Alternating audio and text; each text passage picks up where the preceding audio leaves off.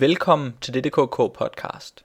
Vi er Dan, Jack og Anders, og i dag, tirsdag den 27. marts, skal vi tale om det britiske quizshow Mastermind, gratis online skydespillet Quake Live og den japanske film Visitor Q. Men først et kort citat. Vent, det her er ikke et af livets mysterier. Det er lort! uh, tak for den, Jack. Velkommen. et lille citat fra øh, en japansk film. Jo, fra Visitor Q, den meget specielle japanske film, som vi også skal tale om i dag. Ja, det bliver, det bliver faktisk ret spændende. Øh, måske en af de mest, øh, ja hvad skal man sige, klamme film. Den er klam i det, ja. Den er rimelig klam. Det bliver, det bliver faktisk sjovt at se, hvordan vi kommer til at håndtere det. Um, Når vi samtidig skal lave en sober podcast. Lige præcis. Men øh, det, er jo, det kan vi jo i det mindste udskyde øh, cirka en, en time og fem minutter, øh, de bekymringer. Og så kan vi derudover bekymre os over, hvordan man finder emner, der starter med Q. Um, det er jo noget, som vi fandt ud af, at vi ikke, øh, vi ikke har bedrevet hidtil i den her podcast, og så, øh, så var vi jo nødt til at finde emner, der starter med Q. Man kan simpelthen ikke holde sig fra det, når det bare står der og frister. Vi har altså kun fundet et emne, der starter med Q, og et, der slutter ja. på Q. Ja. Og så et, der er perifært tilknyttet Q. det er rigtigt. Perifært tilknyttet Q øh, starter vi med at tale om en quiz, der hedder Mastermind. Um, derefter taler vi om noget, der starter med Q, nemlig Quake Live, et ja, computerspil, som de fleste måske kender enten i form af Quake eller Doom øh, eller noget andet. Og så slutter vi som sagt af med den japanske film, jeg kan ikke rigtig give den en genrebetegnelse, for jeg ved ikke, hvad det er, ja. øh, der hedder Visitor Q, eller Visitor Q. Melodrama. Ja, det, det er faktisk rigtigt, det er der også. Men, øh, men inden det, så skal vi tale om, hvad vi har lavet siden sidst. Ja, jeg har ikke lavet pokkers meget siden sidst, fordi jeg har haft travlt med at flytte. Men øhm, noget, jeg har lavet, det er, at jeg har læst øh, DC Comics' nye serie Deathstroke, som der er udkommet seks numre af lige nu.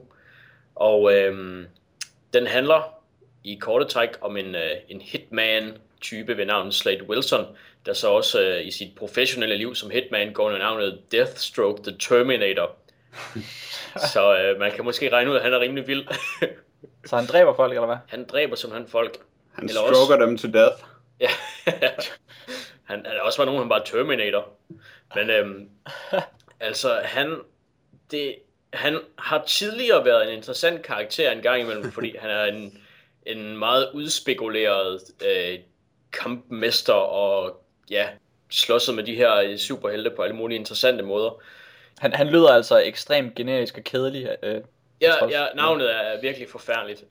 Jamen, hans maske er jo sådan delt over på midten i to farver. Og han har et ja. svær og øh, noget, der ligner ringbrynjer. Jeg synes, det var så badass. Jeg synes, det var lille at læse sådan et øh, fantastisk katalog. Og så var der et billede af Deathstroke, og jeg synes bare, han lignede det sejeste, der nogensinde var sket. Ja. Men jeg vidste overhovedet ikke, hvem han var, og fandt ikke ud af det før mange år efter. Ah, sådan lidt Braveheart-agtig. nu du siger det. ja, næsten. Um, men Deathstroke, han, i den her, i den nye serie, så er han netop så generisk, som navnet antyder. Det starter med, at han er en, um, den her hitman, som er ude på en mission, og så viser det så, at missionen er nærmest sat op til, at den, den så lidt bare håner ham, fordi at øhm, noget, han skal rekvirere, som han tror, der er sådan nogle atomsprængkoder, øhm, det er i virkeligheden bare hans søns supermaske. jeg ved ikke jeg helt, tror, han var en headman på, at han så ikke var i gang med at slå nogen ihjel. Om det er han også tit. Okay, øh, så nu skal han dræbe koderne. Men han bliver, ja, han bliver hyret til også at retrieve koder og sådan noget, og så selvfølgelig dræbe dem, der har dem. Kan vi lige uh, få sådan det rette sindelag, hvis du lige siger, hvem der har skrevet det her? Kyle Higgins. Okay. Ja, så altså, øhm, det her med, at, at der er en eller anden, der, eller nogen, der er sådan rygtet af ude, og at han er ved at falde af på den, det er fuldstændig forkert, fordi han er sådan helt vildt badass hele tiden, lige meget hvad. Og så er det som om, at okay, så er der nogen, der siger, at han er ved at falde af på den, men det er bare så meget ikke sandt. Så der er ikke noget, han skal, der er ikke noget, han skal bevise overhovedet, fordi han, han kan bare alt. Så man sidder sådan lidt, okay, så det går ham på, at der er nogen, han ikke tror på, at, der er en, at han er en sindssyg badass. Hvorfor, altså hvorfor, hvorfor, hvorfor læser de ikke bare den her tegneserie, fordi han er bare en sindssyg badass. Og den der, altså det er sådan, ja, den besejrer lidt sig selv med, at han skal prøve at bevise sig selv, men han har allerede bevist sig selv fra starten af, så den er egentlig ikke særlig spændende. Jeg synes alligevel, at han har et eller andet bevis, fordi det sjove ved Deathstroke er jo, at han skal forestille at være verdens farligste legemorder, og han har altid sådan mest været Teen Titans ærkefjende, så han har mest bare ja. tæsket sådan nogle teenager og slået dem ihjel. Og så er det sådan lidt, ah, okay, okay, hvor dødbringende er du egentlig, hvis du slås med voksne? men ja, altså, det kan godt være, at han har noget bevis over for dig, men det har han ikke over for verden. okay. Øh, og det er, ja, altså, det, det er lidt kedeligt, at, at han allerede fra starten er sindssygt badass, og at det ikke rigtig, det ændrer sig ikke. Det er ikke som om, at, at han er ved at falde af på den. På et tidspunkt, så ryster han sig en hånd lidt, og så, øh, så tager han sådan på sådan et sit reserveslot og ligger i sådan et isbad og drikker vin eller sådan noget. Og det, jeg ved ikke, hvordan det hjælper eller ikke hjælper, men det er det, han gør. Stupid old man. Lucky old man. Ja. Ved du, hvad jeg synes er det sejeste ved Deathstroke? Nej. Cassandra Wilson, hans datter, som var den tredje Batgirl. Ja. Hun var en helt vildt sej Batgirl. Nok den sejeste, der har været. Ja. Øh, men DC opdagede åbenbart, at hun var for sej, og så blev hun bare sådan fjernet lige pludselig og glemt. Batstroke i stedet for måske? Nej, altså hun forsvandt bare. Så lige pludselig, så okay.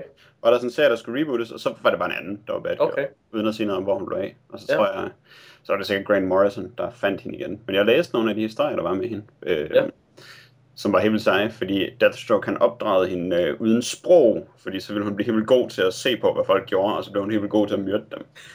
så øh, ja, så mødte hun Batman, og så ordnede han hendes hjerne, så hun kunne tale eller sådan noget. Og så blev ja en helt sej Batgirl. Så lige uh, den der Batgirl-serie, hvor det er Cassandra Wilson, der er Batgirl, den er faktisk ret god. Fedt nok. Her, her i uh, den nye Deathstroke-serie, der hører man kun om hans søn. Jeg ved ikke engang, om man har en datter i den her reboot. Uh. Ja. Eller måske er det det næste shocking twist, at hans datter også er i live. Jamen, jeg tror faktisk nok, hun har fået sådan en eller anden... Øh...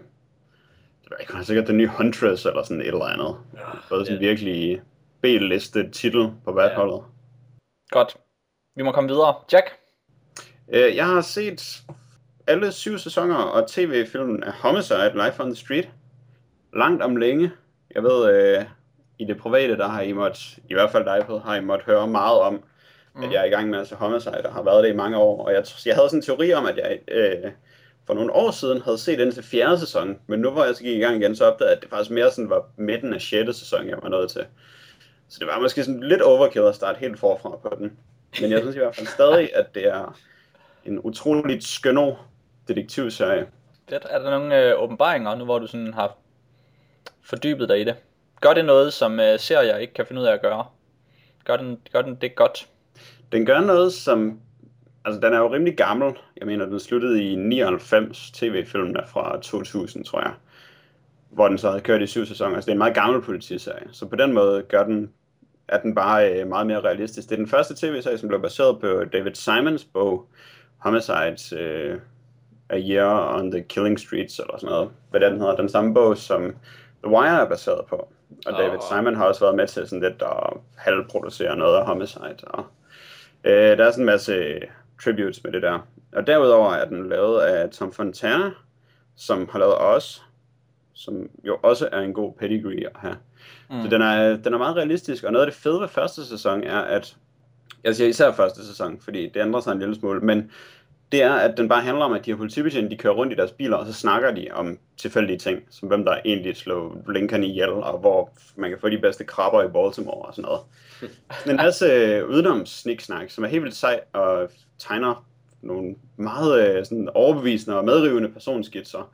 Og så sker det rigtig tit, at de ikke opklarer forbrydelserne at de er i gang med en sag i et afsnit, og så opklarer de den ikke. Og så bliver den sådan lidt gemt. Der er sådan en sag, som kommer til at være sådan det centrale øh, pinselspunkt for en af hovedpersonerne igennem alle syv sæsoner, som de aldrig får opklaret, så de bliver ved med at vende tilbage til. Men i de første sæsoner, der er der bare nogle gange, hvor de ikke kan opklare sagerne, og så går de bare videre til det næste. Det glemmer de lidt i de senere sæsoner, så får de sådan hele tiden opklaret det hele, og det synes jeg okay. går lidt ud over realismen. Der er stadig officielt sager, de ikke får opklaret, men dem hører man så bare aldrig om. Men så det, det er lidt ærgerligt. Men øh, der er nogle øh, virkelig fine skuespillere og nogle virkelig fine øh, altså personen tegnende afsnit af det. Jeg synes, det bliver, der, det bliver lidt gimmicky i de senere sæsoner. Øh, man kan godt mærke, at der begynder at være sådan lidt metaltræthed, men jeg synes helt klart, at når man så ser tv-filmen til sidst, så svinger den sig virkelig op til sådan et øh, Shakespearesk brodermor, som den slutter af på, og så ender den bare helt vildt med en, øh, hvor de diskuterer kaffe i efterlivet. wow. Der er virkelig mange ting, som kan anbefale den, synes jeg, og jeg har meget, meget nyt at se alle sæsoner de senere øh, sæsoner bliver sådan, der er nogle afsnit, der er lidt for gimmicky, som sagt, og øh, nogle gange så kan man være lidt uenig med udskiftningerne i holdet. Men i den sidste sæson, der kommer øh, Giancarlo Esposito med, øh, og det synes jeg var sådan lidt sjovt, og han er sådan en, øh, en sort 50'er flødebolle med det der øh, sådan helt vildt fedtet, øh, helt vildt bølgede hår, som sådan nogle, øh, som The Inkspots og sådan noget havde mm. i de gode gamle dage. Og, og man ser ham i undertrøje på et tidspunkt, hvor han bare er mega buff og er rigtig sådan en Latin lover, selvom han er nære. Og så fandt jeg ud af, at det er fandme Gus fra Breaking Bad, som spiller ham. Og det oh, var bare fuldstændig umuligt at genkende. Sejt. Ja, han er rimelig uh, lean i Breaking Bad. Det må ja. man sige. På en lidt Skåret ind til benet. Ja. Bogstaveligt talt. Men uh, det var, der, der fik jeg lige sådan en, i en periode en besættelse af Giancarlo Esposito, fordi det var, det var et magisk øjeblik for mig. Fedt. Ja, det Meget rivende. Men det lyder også som en serie, som er en, en ret stor kontrast til mange andre 90'er-serier. Ja, det er faktisk sjovt. De har uh, to crossover-afsnit med Law and Order, som er en anden politiserie fra 90'erne. Og den er bare så hæsblæsende, vanvittigt dårlig, at det er fuldstændig som at blive kastet ned i isvand eller sådan noget, når man skal se sådan den første del af et dobbeltafsnit, som bare er Law and Order, som er så plat og så uduligt med så kedelige personer og så ligegyldige plot. Oh. Og så bliver det så til et uh, homicide-afsnit i den anden halvdel, og så er det pludselig fedt. Og det... Men det understreger meget smukt kontrasten mellem homicide og andre serier, der blev lavet i 90'erne. Ja, fedt nok. Jamen, det lyder godt. Fordi uh, 90'er serier som en som et fænomen er jo sådan forholdsvis negativt, eller i hvert fald noget, som, som ikke har fundet sin form endnu, har man fornemmelsen af. Det er i hvert fald noget, vi er færdige med nu. Og det var, ja. det var det højst et vokseværk, som bare skal glemmes. Ja. Lige bortset fra sådan noget som Homicide, og også startede også i 90'erne. Ja. Jeg har øh, øh, fordybet mig, øh, eller fordybet mig en smule, eller hvad man siger, eller gravet en lille smule ned, krasset overfladen af en, uh, en filmgenre, der hedder Beach Party. Film. oh, hvad? Um, som er en, en, en serie af film, der opstod i, i slut 50'erne og, og så start 60'erne, um, som er, er ungdoms sådan sex comedies i en eller anden forstand. Um, en, man kan sige 60'ernes svar på American Pie eller, eller det lignende, um, som handler om at være ung og, øh, og hænge ud på en strand. Uh, og det starter med en film, der hedder Gadget, Um, som, jeg ved ikke, om I kan gætte, hvorfor den hedder Gadget. Det er en cocktail, er det ikke? Nej. Jeg tror, der er en cocktail, der hedder en Gadget. Okay. Øh, som så måske er opkaldt efter filmen. Det kunne det godt være. Uh, Gadget står for Girl Midget. og det er fordi, som, som titelsangen også, uh, også antyder, eller også beskriver, så er hun en small fry hvor de ellers uh, ordet small fry 10.000 gange i filmen Gadget. Oh, man. Og det er ikke fordi hun er specielt lille, det er bare fordi hun hænger ud med en masse store surfer dudes. Og så er hun en pige. Um, så den handler om hende, som er forelsket i, i en eller anden, og så hænger de ud, og så surfer de. Uh, og så bagefter, så kommer der så den rigtige Beach Party film, som bare hedder Beach Party, og som ikke rigtig handler om noget, men bare det her kulturportræt af de her unge folk, der bare synger sange og danser og, øh, og surfer. Og det er det. Øh, og så så jeg så også efterfølgende til Beach Party, der hedder Muscle Beach Party. eller bare Muscle Party, som er det samme som Beach Party, øh, og fuldstændig, og som har stjålet en masse footage fra Beach Party, øh, og bare sådan en rigtig tor. og så, så tog jeg så et skridt op og så en film, der hedder Blue Hawaii, som er en Elvis, øh, Elvis Presley film, som bare låner lidt af genren, som har noget af det samme. Øh, det, de spiller meget på, at det handler om at gøre sin kæreste jaloux, Um, så den starter med, at, uh, at Elvis kommer hjem fra krigen, og så står hans kæreste og venter i lufthavnen, og så åbner de uh, den der låge til det der fly, og så står Elvis og make out med en stewardesse, og så skal han ellers bruge de næste 25 minutter af filmen på ligesom at vinde sin kæreste tilbage igen, og så skal de blive uvenner, og så skal han vinde hende tilbage igen. Og det er sådan et, et gennemgående genretræk i alle Beach Party film, at der er det der sådan et jalousi-spil, sådan et game. Så... Det hele kommer tilbage til mig nu. Jeg så en dokumentar om Beach Boys, hvor de havde et ret langt segment om Beach Party film. Okay. Så jeg kan faktisk godt huske Beach Party. Ja, der, de prøver også at synge ligesom uh, Beach Boys i mange af deres sange, uden selvfølgelig overhovedet at være gode. um. Det lyder som om, det er en kæmpe bunke douchebags samlet på en strand. det er helt vildt. Er der sådan nogle bodybuildere, der løfter piger i badedragter? Ja. Fedt. Det er der. Uh, man ser det meget lidt i Beach Party filmen. Der, der ser man bare nogen gå rundt i baggrunden. Der er rigtig meget sådan beach øh, stemning i alle scener, så sådan baggrunden er fyldt op med folk, der spiller volleyball og bærer damer og laver alt, hvad man kan lave på en strand. Øh. Og så er der så den film, der hedder Muscle Party. Nej, øh, Beach... jo, den hedder Muscle Party, eller Beach Muscle Party, hvad fanden de kalder den. Som jo handler om øh, stærke fyre, som så er til grin, faktisk. Aha. Um, Så det er de godt nok, men... Jeg vild med strandbodybuildere fra 50'erne. Ja, det skal så, skal du. så det, jeg er ikke sikker på, at du skal se den her film, men det, jeg synes, det var et sjovt fænomen lige at... Men hvis du lige sådan kan sende mig de bedste YouTube-klip med bodybuildere, så... Ja. så, øh, så er vi square. Ja. Dan? Oh, jeg har ikke mere. Kan ikke lige uh, holde lige lytterne hen? Jeg er lige kommet i tanke om, jeg har glemt min kaffe ude på kaffemaskinen. Okay. Oh. Så kan, jeg, så kan jeg i mellemtiden fortælle lytterne, at der i løbet af den her episode vil komme tre quiz-spørgsmål i forbindelse med vores tre emner. Som jeg har forberedt. Ikke så det kommer til at, at komme som en overraskelse for Jack, når det i første omgang. Han falder ned af stolen. Det tror jeg. så kommer Jack. Det ville jo være et rimelig uholdbart grundlag for en podcast. Ja, hvis du ikke var der. Hvis jeg ikke havde kaffe. Ja, ja som man siger. Har I holdt dem hen? Ja, ja, ja. De, ved, de ved ikke, hvad der ramte dem. de henholdte. Dan, har du haft tid til at lave mere? Eller har Nej, du haft det har jeg ikke. Okay. Har du mere, Jack? Øh, ja, hvis vi har tid. Det har vi. Så vil jeg godt lige hurtigt vende tilbage til noget, som vi tidligere har talt om i podcasten, faktisk. Nemlig uh, The Walking Dead sæson 2, som jeg har set det hele af endnu. Fordi jeg var omgivet af mennesker, som blev ved med at tale om, hvor sindssyg sæson 2 af Walking Dead var. Sindssygt god, mm. vel at mærke. Og, og jeg havde ligesom lidt glemt, hvorfor det var, jeg havde den så meget, da jeg gav mig til at se den. Og så følte jeg mig tvunget til at uh, give den en chance mere. Og har nu set hele sæsonen.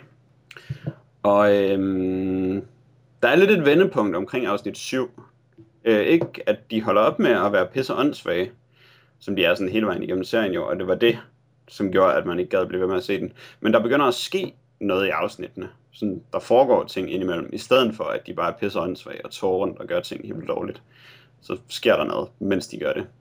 Så det gør den lidt bedre og lidt mere øh, fængende, og der er sådan et par, ja, yeah, jeg ved ikke om begivenheder, som kan ses som sådan forholdsvis kompromilløse og, øh, og måske ville være rystende, hvis man ikke havde læst tegneserien. Men mm.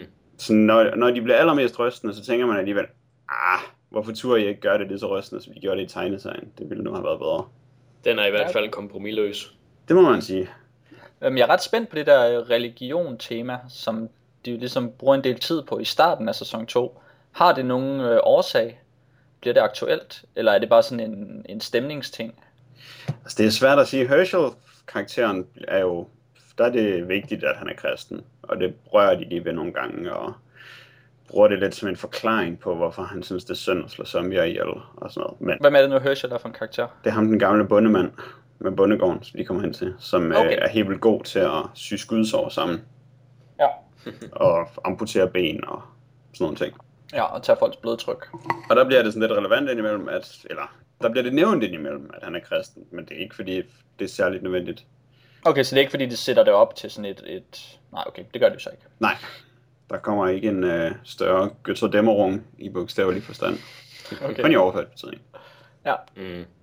Jeg, jeg har overvejet at gøre det samme, og også at se sæson 2, fordi jeg nåede også kun til afsnit 1, hvor jeg tænkte, at ja, det er ikke bare lige det, jeg havde brug for på det tidspunkt, men øhm, jeg ved ikke, det virker sådan lidt mere overskueligt, når lig, ligesom hele sæsonen er kommet ud, og øh, jeg har hørt nogle ting om sæson 3, at der kommer nogle personer med, som jeg godt kan lide, fra tegneserien af, så der blev jeg lidt spændt på det igen.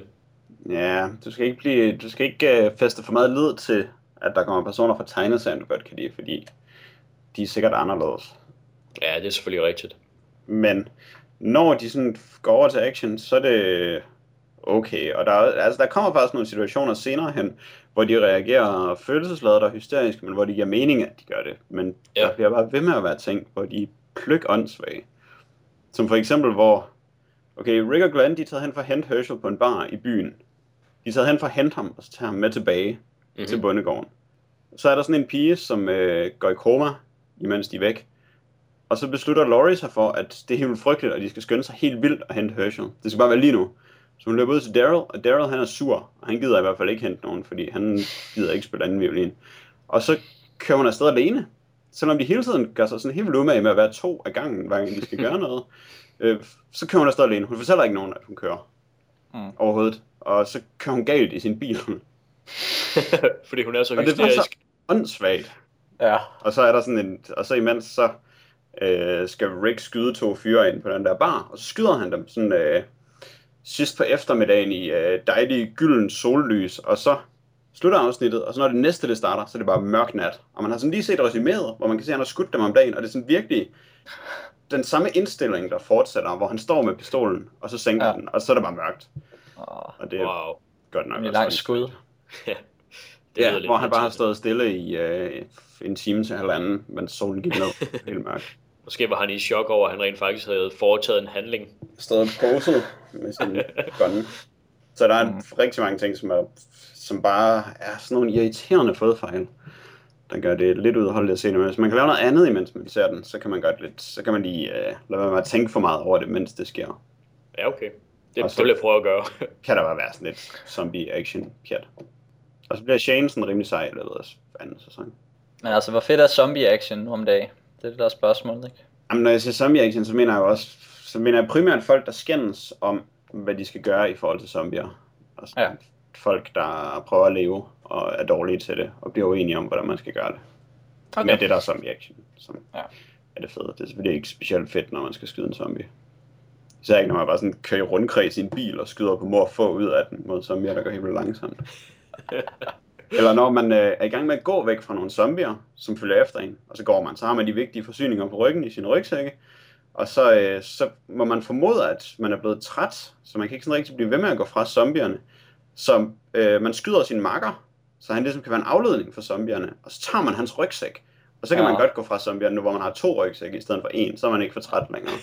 Så kan man øh, gå tilpas hurtigt. Det var der, jeg holdt op med at se serien. Det forstår jeg eddermame godt. Okay, det, det lyder også virkelig irriterende. ja. Men som sagt, de første seks afsnit, de er sådan rimelig hårde at komme igennem. Fordi der sker bare ikke så meget andet, som kan tage opmærksomheden fra, at de er pisse mm-hmm. Men så bliver det lidt bedre i afsnit 7.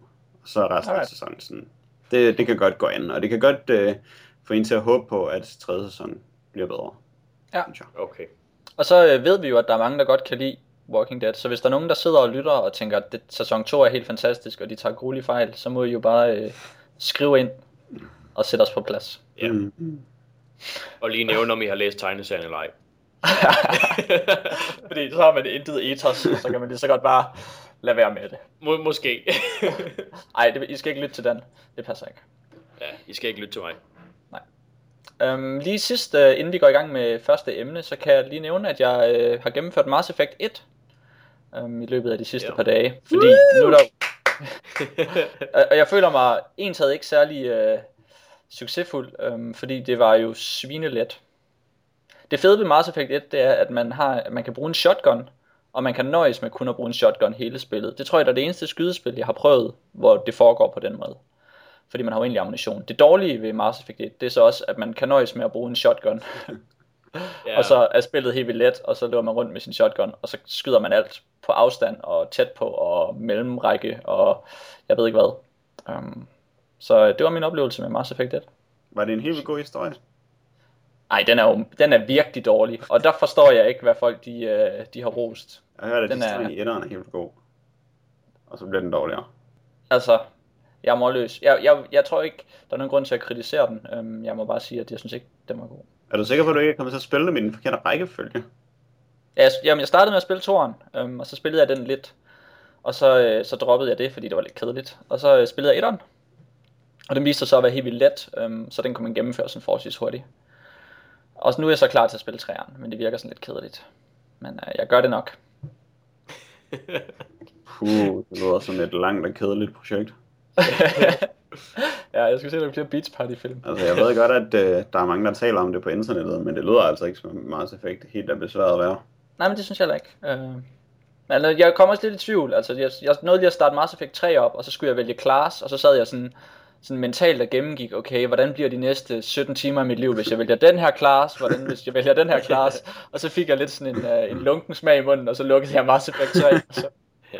og så har jeg ikke spillet det. Så. Ja, jeg, jeg tror med hensyn til træeren, jeg var glad for etteren og mindre glad for toeren, så jeg har så ikke spillet træeren, men med mm. hensyn til træeren, så tror jeg det er rigtigt, som, øhm, som din bror sagde, at, at den skulle hedde Mars Appeal i stedet for. okay. Fordi at den er så watered down, at, at ja, hvis du har en oplevelse af, at du kan bruge shotgun igennem hele etteren, så tror jeg, at du kan du ved ikke, nøjes med at klikke på en knap igennem hele træerne eller sådan noget. Så okay. bruger shotgunnen dig i træerne. ja. Okay, men altså, det er jo også et spørgsmål, altså hvis den kan fortælle en god historie, så er det også fint. Uh, ja. Og det, der må jeg altså virkelig, virkelig sige thumbs down til Mass Effect 1, fordi altså man, er jo ikke, man har jo ikke nogen personlighed som den der karakter, fordi man er sådan en, du skal vælge om du er god eller ond uh, karakter, som vi kender det fra sådan nogle Star Wars spil og ja, andre rollespil, der har brugt den dynamik. Og det gør jo, at man skal være sådan forholdsvis uh, clean slate hele vejen igennem, og ikke have nogen personlighed. Så man har ikke rigtig nogen stakes i det her plot, og selve plottet, det er bare sådan en gang, uh, ja, der er Reapers, og så er der Dark Space, og så er der Geth, og så er der, og det er sådan alle mulige ting, man får smidt i hovedet, som man ikke rigtig ved noget om, inden man går i gang med det her plot, som er selvfølgelig larger than life, og eksistens, og tid og rum. Så ja, det svæver bare deroppe øh, sådan en, en mærkelig sky af, af forvirring og technobabble og abstraktion. Øhm, det lyder som sådan et anime-niveau. Ja, det, ja, det yeah. er meget, ja. Bortset fra, at man så ikke har en personlighed som karakter. Øh, fordi at man jo enten er god eller ond, og det ved spillet ikke. Det er soft suge som obnoxious. Ja, lidt. Men øh, ja, nu har vi svinet øh, to øh, meget populære underholdningsfænomener i, øh, inden for de sidste ja, inden for 2011-2012. Så er stilen ligesom lagt. Så er stilen lagt. Skal så, vi gå i gang? Så kan vi gå videre til de der ting, som vi har beskæftiget os med, som ingen nogensinde har hørt om. Ja. Åh, oh, ja. Men øh, hvad kan vi sige? Sådan er det. ja. Og øh, så kan jeg da sige noget om vores første emne. Ja, men inden det, så kommer der et quizspørgsmål. Uh. Fordi øh, Dan og Jack, øhm, det handler om Mastermind, øh, og spørgsmålet er, hvad har ikke været et Mastermind-emne for en finalevinder, siden, siden serien startede? Og I får fire valgmuligheder. Er det så har, ikke nemt? Har J.R.R. Tolkien ikke været en finalevinder-emne? Har Doctor Who ikke? Har Quentin Tarantino ikke? Eller har selve Mastermind-serien ikke? Det vil sige, om der har været en Mastermind om Mastermind. Hvad siger du, Jack? Jeg siger Doctor Who. Og hvad siger du, Dan? Jeg siger ingen Mastermind om Mastermind. Og Dan har læst op på sit stof. Det er fuldstændig rigtigt. Mastermind har aldrig været et emne i Mastermind. Godt, continue. Ja, og øh, det kan man måske nærmest undre over, siden serien har kørt i 19, siden 1972. Øhm, den blev skabt af en fyr, der hed Bill Wright øh, for BBC. Og øh, Bill Wright, han skabte den her serie øh, med, øh, med en, en hæftig inspiration i ryggen, fordi han blev inspireret af dengang under 2. verdenskrig, hvor han blev afhørt af Gestapo til at lave den her quiz. Og, øh, og det kan man også godt se lidt afspejlet i, i serien her, fordi det er et meget øh, no-nonsense øh, quiz-show, hvor øh, deltagerne de efter en meget kort intro, sådan deres navn og beskæftigelse og så deres specialistemne, de hopper direkte ud i øh, den første af to runder.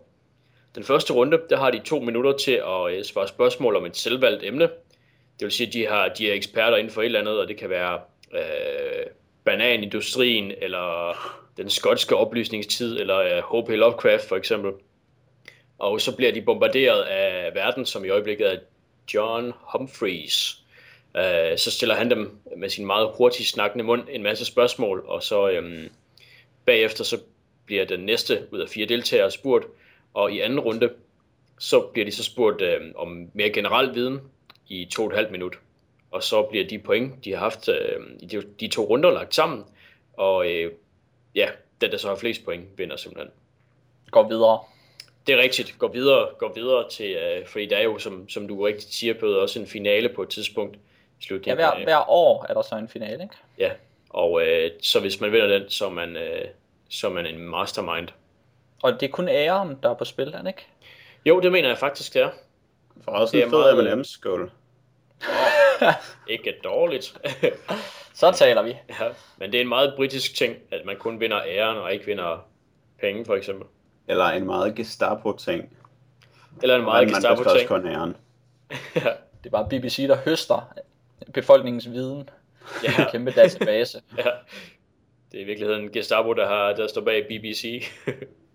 Hvordan har I det med quizshows? Hvornår har I sidst set et quizshow, inden i øh, den her podcast satte jeg til at se Mastermind?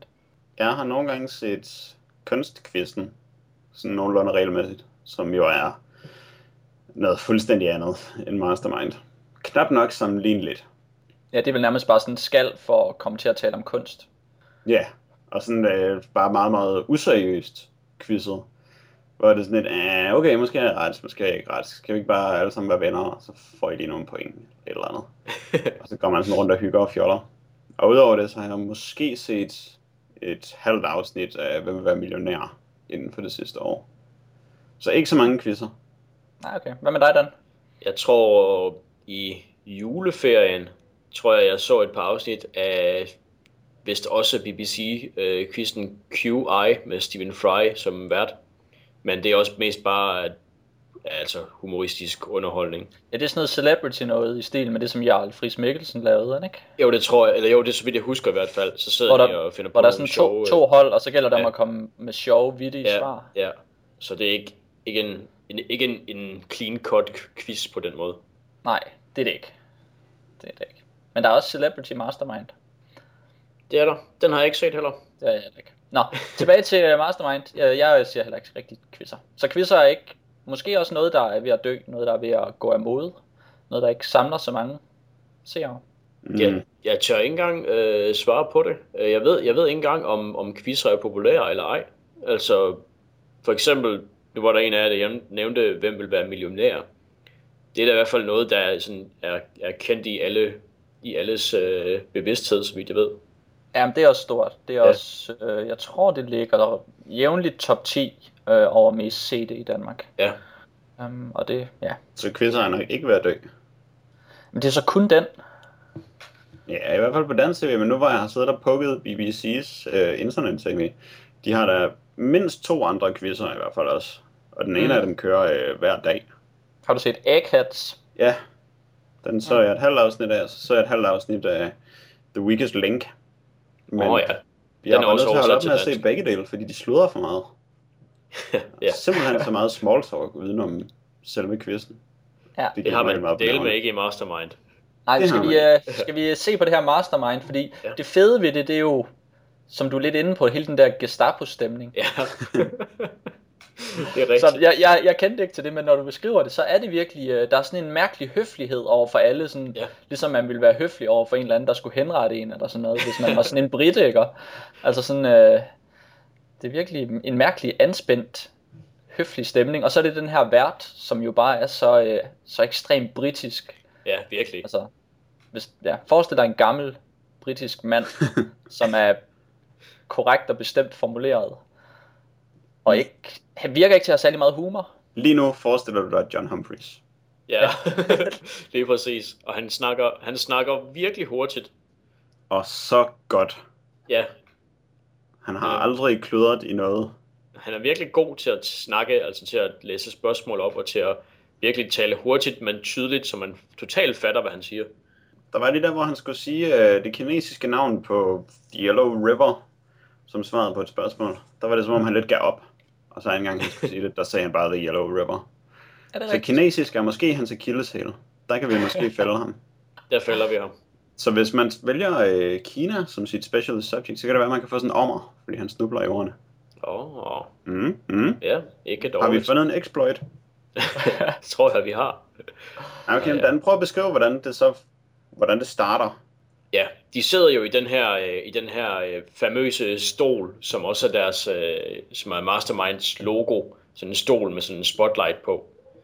Og øhm, de går sådan et lagt, ret langt væk fra de andre quizdeltagere hen, og sidder sådan helt alene ud foran øh, John Humphreys' øhm, lille dommerbord, eller hvad man skal kalde det.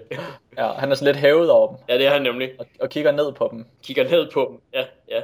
Og øhm, ja, så som jeg måske nævnte, at så, så spørger han om deres navn, deres profession og deres specialistemne, og så går det bare i gang. Øhm, og øh, som sagt, man har to minutter, og så bliver man altså bombarderet med spørgsmål, og det er tit forholdsvis lange spørgsmål, hvor svaret så ikke er så langt. Øh, så deltageren selv skal ikke sige nødvendigvis frygtelig meget som svar, men spørgsmålene er ret lange, så det er ikke, det er ikke fordi, at det er lette spørgsmål. Det er ikke mit indtryk i hvert fald. Nej, det virker jo sindssygt intenst Ja. at skulle sidde der, og så, altså, lige snart man har svaret rigtigt eller svaret forkert på noget, så er der ikke nogen tid til sådan at, at juble eller være bekymret eller Nej. irriteret, fordi så kommer det næste spørgsmål bare, Direkte og så skal videre, man ja. være totalt fokuseret på det. Ja, Og man kan godt se, når folk så kommer ind i et dårligt streak og begynder at svare forkert, så bliver de sådan hyldet ud af den, og så Ja. kan de ikke komme ind i rytmen og sådan noget. Så det, ja man kan, det. Ja, hvad siger du? Ja, jeg, jeg vil bare sige, man, man kan virkelig se, øh, hvor presset folk er, og hvor mange altså, følelser der er i deres ansigter, for eksempel. Det er vist, det, jeg så en, der, der, øhm, der havde sådan et eller andet, hun ikke helt vidste, og så tror jeg, at hun sagde pas, altså pas.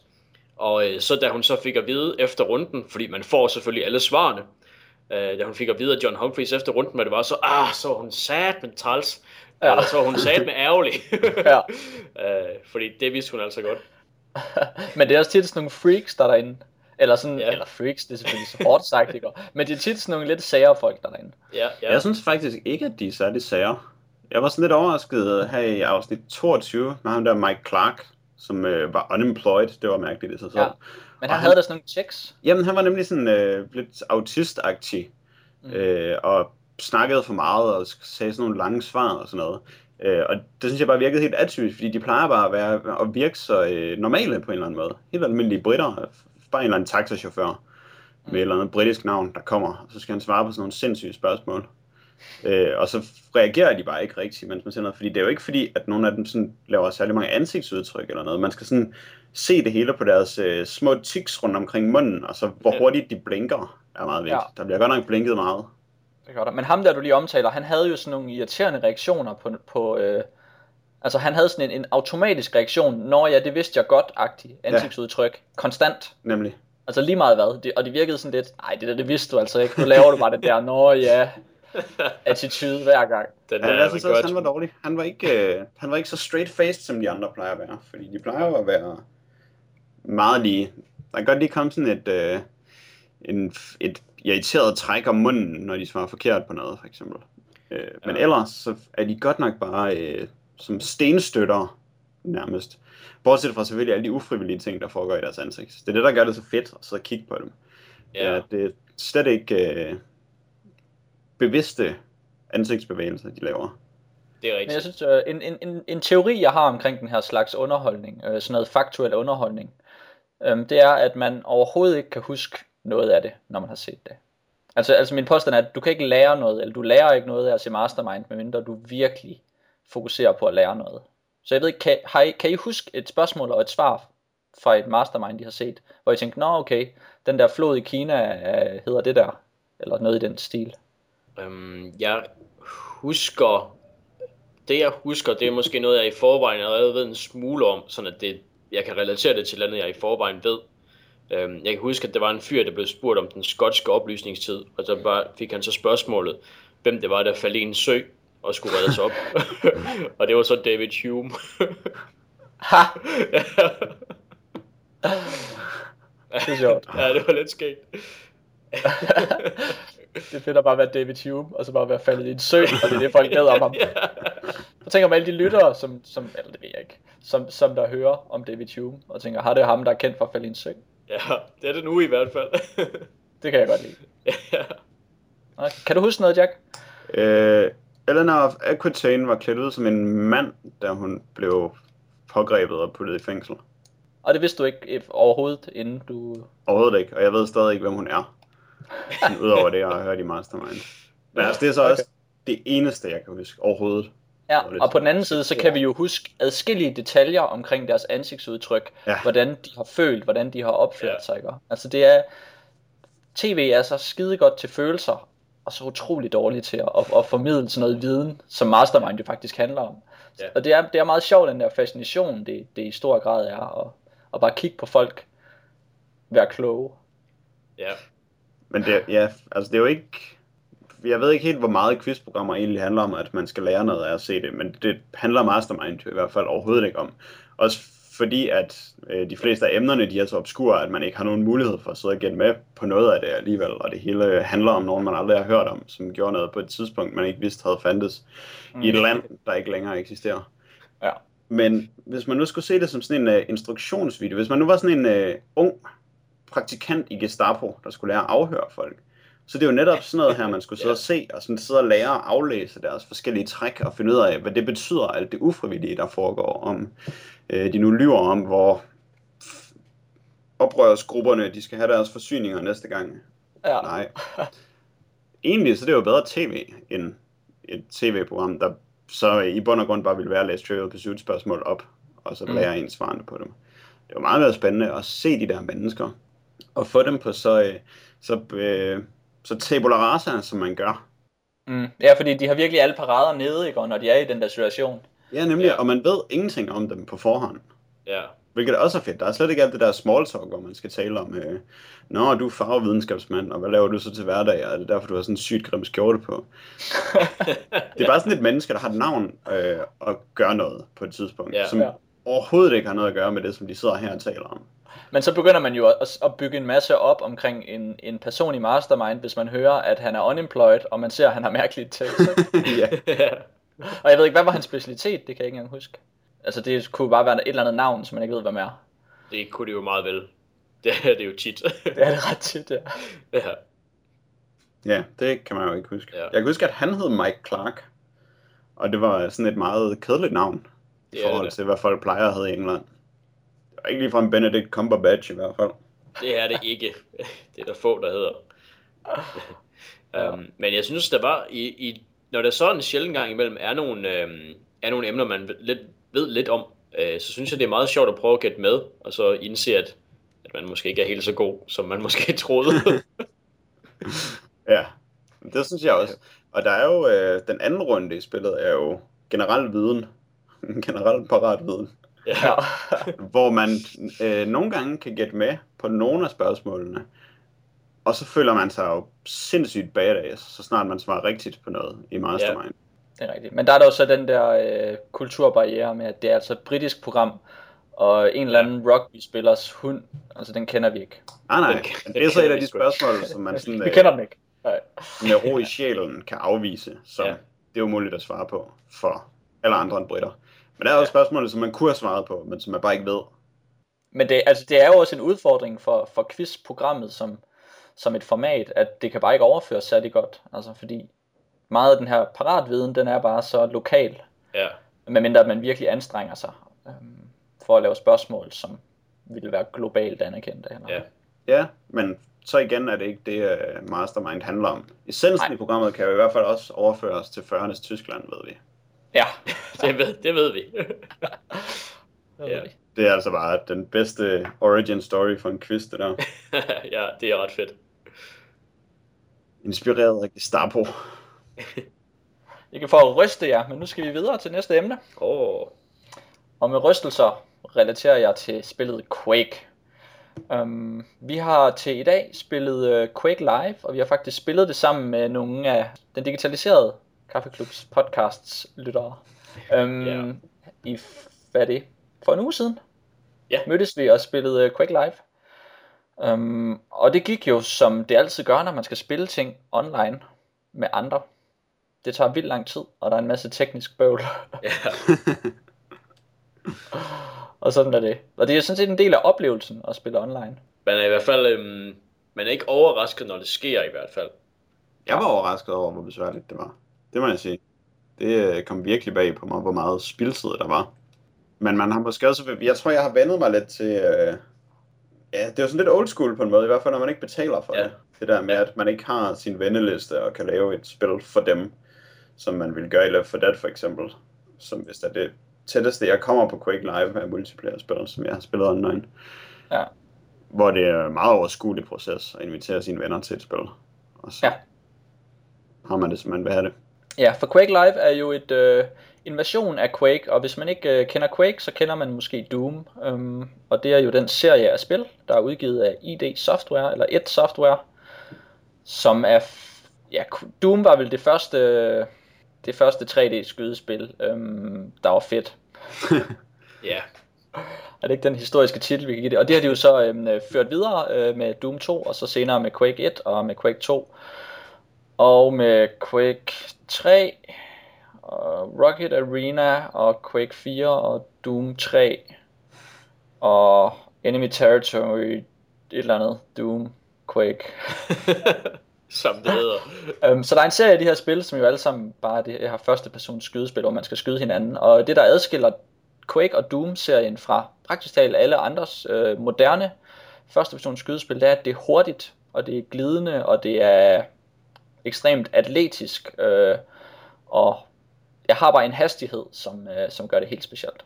Det bliver måske sådan lidt mere arkadeagtigt i, hvis man sammenligner det med de mere sådan øh, militæragtige spil. Der er ikke rigtig særlig meget militær øh, metaforik eller metaforsystem over, over Quake. Så Eller noget, der minder om realisme. Nej. Det er en meget øh, ren spiloplevelse, hvis vi laver et spektrum sådan med, med spil i den ene ende, som forstået som systemer, og simulationer, som forstået som noget, der skal afspejle virkeligheden i den anden ende. Ja. Så den er jo virkelig helt over i det fuldstændig abstrakte. Ja. Men inden vi taler for meget om Quake, så skal I have jeres quizspørgsmål til, øh, til Quake-kategorien. Dan og Jack. ID Software lavede Commander Keen, men hvad var Commander Keens rigtige navn egentlig?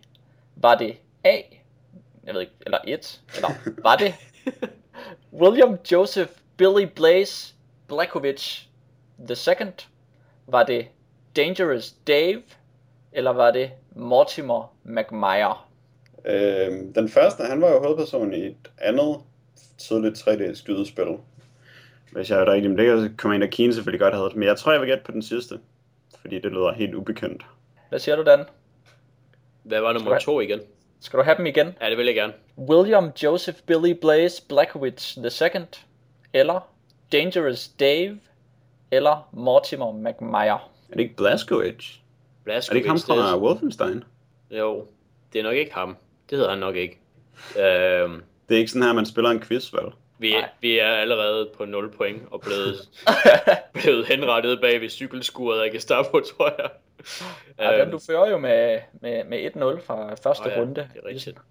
Um, okay, så før du uh, piller mine tommelfingernegle af med en tang, så tror jeg, jeg gætter på nummer to. Dangerous Dave. Dangerous Jeg Dave. kan afsløre, at Dangerous Dave var øh, det første spil, som øh, et software lavede, så vidt som jeg har kunne forstå, øhm, som er et platformspil.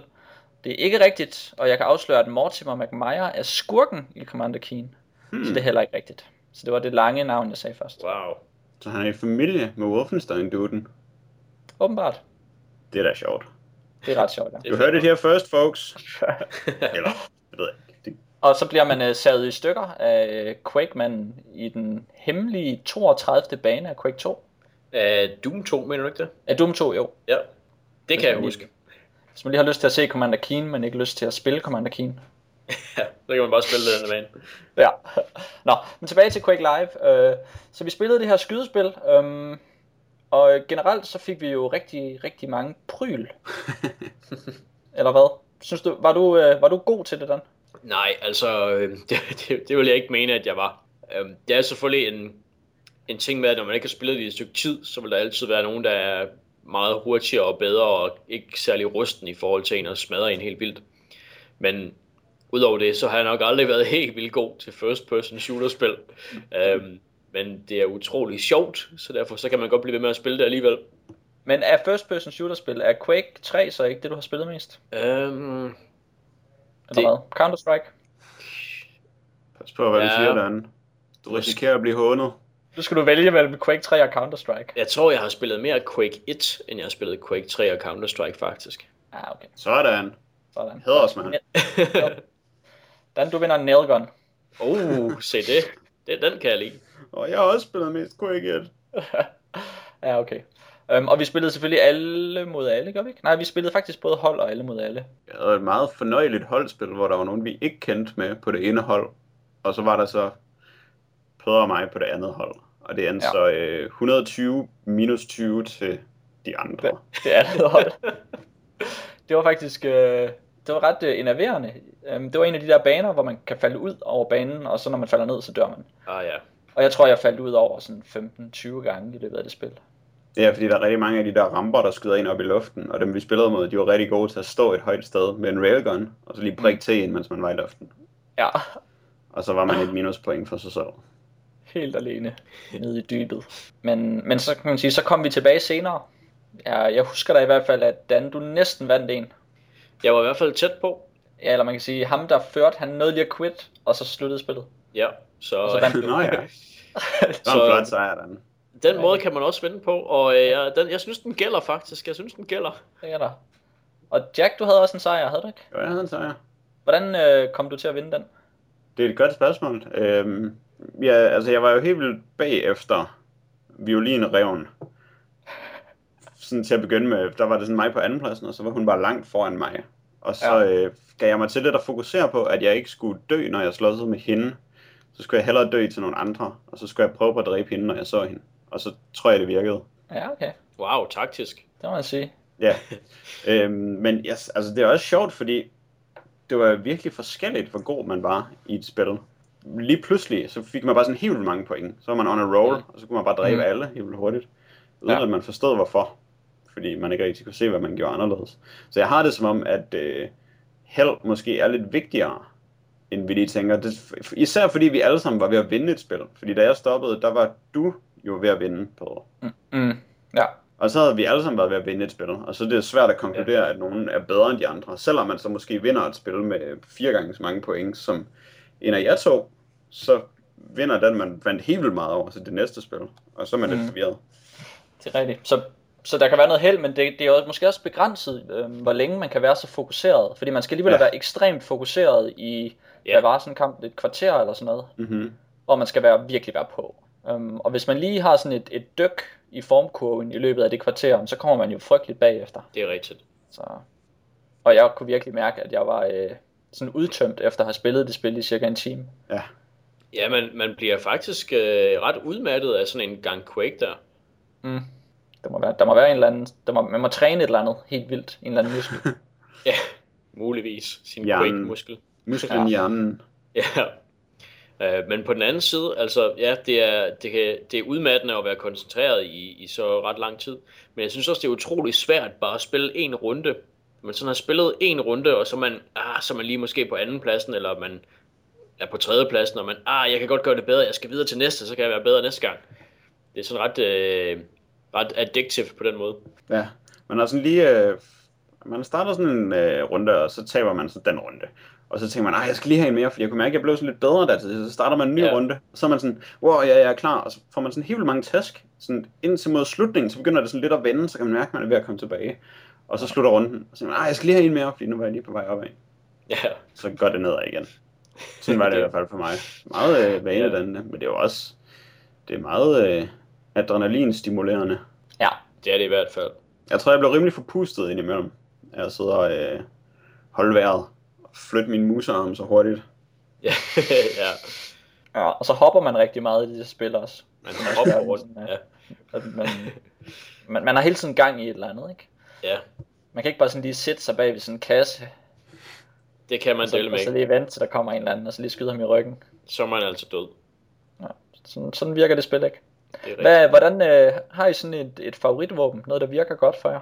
Det er selvfølgelig svært fra map til map, men hvis vi tager fat i det map, hvor du vandt, Jack, hvad brugte du så? Øh, altså, jeg kan jo sige, at min favoritvåben er railgun, men jeg kan ikke ramme pind med den.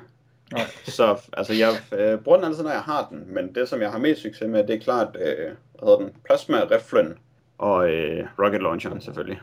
Raketstyret, okay. som alle vel har succes med jeg har altid en idé om, at det er det bedste våben, fordi at man sådan, øh, den har det der splash damage, mm. med at man rammer lidt ved siden af folk, og så bliver de stadig ramt, og når man rammer folk, så bliver de også kastet lidt op i luften, og så kan man ramme dem igen og sådan noget, så den har nogle, øh, sådan nogle specielle egenskaber.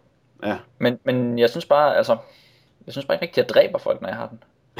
det er selvfølgelig et problem. Men til gengæld så den, hvor jeg vandt, der, øh, der satte jeg mig bare fast på shotgunnen, og så brugte jeg kun shotgunnen. Ja, den kan jeg overhovedet ikke få noget ud af. Jeg ved godt, at den i teorien er helt vildt god, men den virker bare ikke, når jeg har den. Nej. Der er noget galt med min shotgun, tror jeg. Ja. Hun har puttet salt i den i stedet for havl eller sådan noget. Men det kommer vel også an på selve banen, tænker jeg. Ja, hvad der sådan er tilgængeligt. Ja, øh, selvfølgelig også, hvad der er tilgængeligt, og også øh, altså omgivelserne, hvor i et våben er effektivt. For eksempel, ja. hvis der er mange lange, snævre gange, så tror jeg, at en shotgun er ret god, fordi så kan man risikere at løbe om hjørnet, og så møder man en med en shotgun, og så kan man ikke komme udenom eller komme væk, og så er man skudt af helvede til med shotgunnen. Ja. Jeg, jeg har det lidt som om, øh, alle våbnene virker bedre i smalle omgivelser, egentlig. Jeg kan ikke sådan nævne et våben, som ville være det gode, som jeg vil vælge til et stort åbent sted. Nej, det har du måske egentlig ret i. En railgun. Måske en railgun. Måske en rocket launcher. En railgun, den er bare ret tit ret god. Ja, jeg er ret glad for den. Jeg er, jeg er ikke så god, som jeg selv tror, men når jeg så endelig rammer en, så er det bare vildt fedt.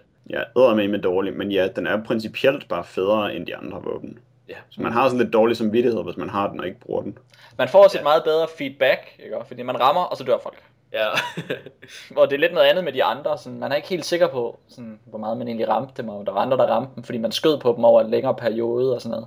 Ja, ja jeg synes ja. faktisk, det der øh, minigame med rocket launcheren, med at øh, skyde folk op i luften og sådan regne ud, hvor de så ryger hen, øh, og ligeledes, når man er i sådan en rocket launcher duel, så skal man jo skyde sådan i ret god tid, før nogen når derhen, fordi skuddet er så langsomt. Mm. Og det synes jeg er helt vildt sjovt hele det der øh, metagame, der ikke kunne ikke med at regne ud, hvor folk de løber hen og forudsige de andre spillere. Ja. Det er altså noget, der gør det ret sjovt. Og når man så får kastet nogen op i luften og sådan sendt dem ind mod en væg, hvor der så sidder den næste raket, der skyder den ud over en kant og sådan noget. Når man lige mestrer det der minigame, når man lige er heldig i en duel, at man gør ja. det rigtigt, så synes jeg godt nok, det er sjovt. Det er det virkelig. Og jeg, jeg har det også med, um, med den her plasma rifle, som jeg egentlig ikke er specielt god til at ramme med. Men når jeg så ligesom får skudt i sådan en vinkel, og modstanderen kommer løbende sådan direkte ind i den her bølge af skud, og bare sådan bliver fuldstændig smeltet af det her plasma, så er det altså også virkelig behageligt for mig. ah. ja. Smeltet. Ja. Um, og hvis, jeg ved ikke, hvor meget jeg fik nævnt det i introen, men Quake Live er jo et gratis spil, um, og man kan spille det online, og man spiller det i sin browser. Um, og det virker rigtig godt. Uh, jeg synes, man har en rigtig god framerate, og det genkender de fleste grafikkort og så videre. Um, og det er stadig tilgængeligt, um, og også, også på den måde, altså inden for den model, man kalder freemium, hvor man, der er en gratis version, som er spilbar. Um, man har nogle begrænsninger inden for at oprette server, og og når der er nogle typer spil, man ikke kan spille, men, men det virker sådan set fint. Eller så kan man købe et, et eller andet form for membership, og så kan man gøre nogle flere ting. Um, men jeg ved ikke, hvor vigtigt synes I det er, at man spiller med folk, man kender? Har I været inde og spille spillet bare jer, um, og haft det sjovt med det? Jeg har helt sikkert spillet det alene. Det var, sådan, det var det, jeg startede med at gøre med Quick Live. Det var bare at spille det alene, fordi jeg havde lyst til den der helt destillerede første persons skyde oplevelse, som man får i det. Og der spillede jeg bare på tilfældige server, og fik nogle gange utrolig mange tæsk, men blev også bedre til det, og ramte nogle gange en server, hvor folk var dårlige, hvor jeg kunne have dem. Mm. Så ja, jeg har haft rigtig meget sjov med at spille det med folk, jeg ikke kender. Men hvad, hvad gav det sådan at spille med andre? Jamen altså, det at det er menneskelige modstandere, der selv sidder og, hvad kan man sige, lærer og har strategier og har fejl øh, ligesom en selv. Det synes jeg, der giver et, et rigtig fedt competitive element i forhold til, at det er bare nogle bots, der er programmeret til at løbe rundt og skyde. Jeg synes, at man mærker en stor forskel, og øh, man kan selvfølgelig også sende hinanden mere eller mindre øh, opmuntrende beskeder, hvis man har lyst til det. øhm, ikke, at det er, ikke at jeg ser det som en specielt stor del af det, men, men det at det er andre mennesker, man sidder og altså enten lærer af, fordi de er vildt gode, eller også så bare tryner fuldstændig vildt, fordi de er nogle noobs. Det er jo, øh, det giver det noget, noget ekstra, synes jeg. Ja, jeg tror det eneste, jeg fik forfattet, da vi spillede her forleden, det har været what the fuck, lol. jeg har fået ikke helt, ret kortfattet. ja. ja. Og det har sandsynligvis været en af de gange, hvor jeg er død. ja, fordi man skriver jo ikke noget, mens man spiller. Nej. Det, er, jeg, så set som i dag, så uh, spillede jeg lige en lille omgang Quake Live, og uh, der så jeg en, uh, ja, jeg tror, at det var en noob, der stod og øh, skrev, og skrev, mens han var i live, og han, øh, han blev da dræbt med det samme. Det gjorde han da. Det var da godt, Dan. Ja. der var lige en lille let. Det kan også bare være, at han var så lead, at, øh, at han lige øh, var ude og hente en is. og så kom tilbage og indhentede, øh, ja. indhentede resten bag. Jeg har hørt, det, det er en ret god fornærmelse, hvis man spiller online med folk. Så skal man sige, at de er så meget noob, at man lige henter en is. Det lyder... Ja, det er måske en ret god fornærmelse. Det er meget jeg noob, at jeg lige går ud og ejser min bro. Ja. Godt. Men jeg synes, vi skal springe videre til det, vi øh, har prøvet at undgå rigtig længe. det, øh, elefanten i værelset. Ja. Um, inden det, så er der selvfølgelig lige en lille quiz. Oh. Dan og Jack. Miki Takashi har lavet rigtig, rigtig mange film. Men hvor mange har han egentlig lavet? Har han lavet over 60, over 70 eller over 80 film? Og øh, jeg foreslår, at Dan starter med at svare. Um, ja. Yeah. Jeg ved og det her, det er altså, hvis du øh, svarer forkert nu, så har Jack øh, chancen for at redde æren. Åh, oh, for pokker. Det, jeg skal ikke give Jack en chance for ære, det er helt sikkert. Uh, Må jeg også lige indskyde, at Jack har vundet alle cage fights. Virkelig det? Og, det ser desværre sådan noget, Dan. Så, så det måske, måske kan du vinde uh, podcast-quizzen. Ja. Så. så skal vi aldrig have en quiz igen. Nej. så Miki Takashi har lavet mange film, men har han lavet over 60, 70 eller 80 film? Jeg tror, at øhm, en mand af hans øhm, format godt kunne have lavet over 80. Det er et bud. Hvad siger du, Jack? Altså, jeg går ud fra, at du mener instrueret, og ja, der har han lavet 88. Okay. så jeg vandt, så jeg vandt! Tillykke, Dan. Du har vundet noget.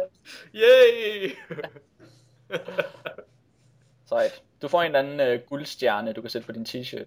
Det lyder bare Eller, rigtig godt. Den er et billede, så kan du udskrive den. ja, det er nok for mig. Og øh, det var en øh, quiz-intro til Visa Q. Så kan du måske lige uddybe. Måske også lige nævne lidt om ham her, Mike her. Jeg synes først lige, vi skal sådan, øh, nærmest falde over hinanden i forsøget på at komme hen og give hånd til hinanden, som de gør i Mastermind, når der er en, der har vundet. Så skal der jo virkelig bare intenst gives hånd, og alle skal springe ud af stolene og vælte hen over hinanden, for at komme til at give mest hånd til de andre, ja, ja, og være den mest ædle taber. Så det vil jeg gerne gøre ved Dan lige nu. Ja.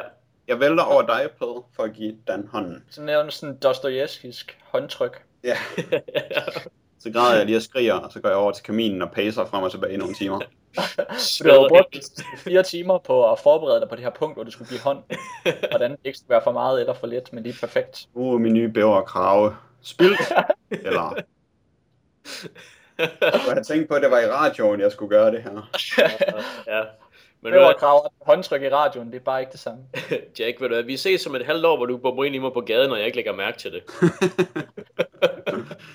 Og så vil min eksistens være fuldendt. ja, så er vi kvitt. Godt. Ligesom Miki Takashis eksistens må formodes at være fuldendt. ja. Øhm, ja, han er jo som sagt en japansk filminstruktør, som har lavet utroligt mange film. Han debuterede i 1991 med sin første spillefilm. Han havde lavet en del tv og været de der ting, som instruktør er før. De blev instruktører før det. Øh, og siden da har han lavet mellem 2 og 8 film om året. Så han er altså på de sidste 10 år op 88 film. 10,5 år. Ja. Så ja, han har travlt. Og øh, samtidig så er han blevet meget... Øh, han er blevet en berømt kultinstruktør, kan man i hvert fald sige. Han fik sit store internationale gennembrud med Audition fra 1999, som jeg kunne forestille mig, at mange, der var interesseret i genrefilm, havde hørt om og eller set, øh, som var en uhyggelig og forstyrrende film. Og det er også mest det, hans renommé er baseret på. I hvert fald i Vesten, der er det øh, meget, meget voldelige og meget, meget perverse film, som han er berømt for. For eksempel Visitor Q, som også er en af de store Edge of the Killer, som måske er hans mest kontroversielle film, hvilket jeg ikke helt forstår, når han har lavet Visitor Q. Men sådan er det i hvert fald. Mm. Øhm, han lavede sidste år filmatiseringen af Ace Attorney, serien af visual novels til Nintendo DS. Den er rimelig spændt på at se. Den har fået god anmeldelse. Det lyder ekstremt sjovt. Ja, men i hvert fald, han er kendt for øh, at lave meget, meget mærkelige film, men han har også lavet film, som overhovedet ikke er særlig mærkelige. Jeg kan nævne Agitator, som er en slags japansk godfather, en lang et langt gangster-epos, som ikke har noget af det, af særlig meget af den overdrevne vold i hvert fald, og som er sådan meget straight og episk. Som en film, der er bestemt er værd at se. Men Visitor Q er det jo det, som vi skal tale om i dag. Og det er også ja. en af de slemme. Sandsynligvis primært, fordi den er så utroligt seksuelt perverteret, som den er. Øh, den er en uh, straight-to-video film, som faktisk kun er udgivet i Japan, så vidt jeg har kunnet ud. Men som alle i Vesten kender, fordi det er så grotesk. Den handler om en japansk kernefamilie. Øhm, den starter med ordene, har du nogensinde gjort det med din far? Og med gjort det, der mener de dyrket sex. Øh, ja. Og så får vi en lille scene, hvor en ung pige, som er prostitueret, er i gang med at forhandle en seksuel akt med en midaldrende mand. Så man sådan så lidt spekulerer over, er det virkelig hendes far, og hvad er det, der foregår? Og det skal videofilmes, så det bliver selvfølgelig en pinlig fadese, hvor han, øh, han er på arbejde, bliver han ved med at sige. Men, og derfor må han ikke dyrke sex. Det ender han så alligevel med at gøre, og det er meget hurtigt overstået til pigens store skuffelse, og han må så betale ekstra for... Ja, eller, eller til hans store ydmygelse. Ja, og til hans store ydmygelse. ja. øh, men man fornemmer ligesom, at han er vant til det. Ja. er der også bliver underbygget i løbet af filmen. Øh, men han har ikke alle pengene, men så slutter han så af med at sige, at han bare giver resten til hendes mor. Og så er man sådan lidt, hmm, hvad foregår der her? Hvor efter vi så ser ham øh, være i gang med, at han sidder og venter på toget, da der er en fyr uden for øh, venteværelset, som åbner vinduet, som han sidder med ryggen til, samler en sten op, og knaller ham ind på hovedet med den her sten, så han ja. falder om på jorden. Og øh, så klipper vi til noget andet i familien.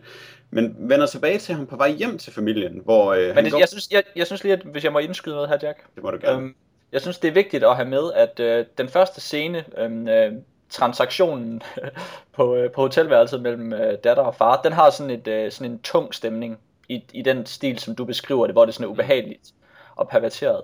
Men så den næste scene, hvor det bliver slået med sten, der kommer der sådan en komisk øh, fornemmelse ind over filmen. Ja, om ikke andet så i hvert fald i og med, hvor overrasket man bliver over det. Fordi ja. det er sådan en... Øh...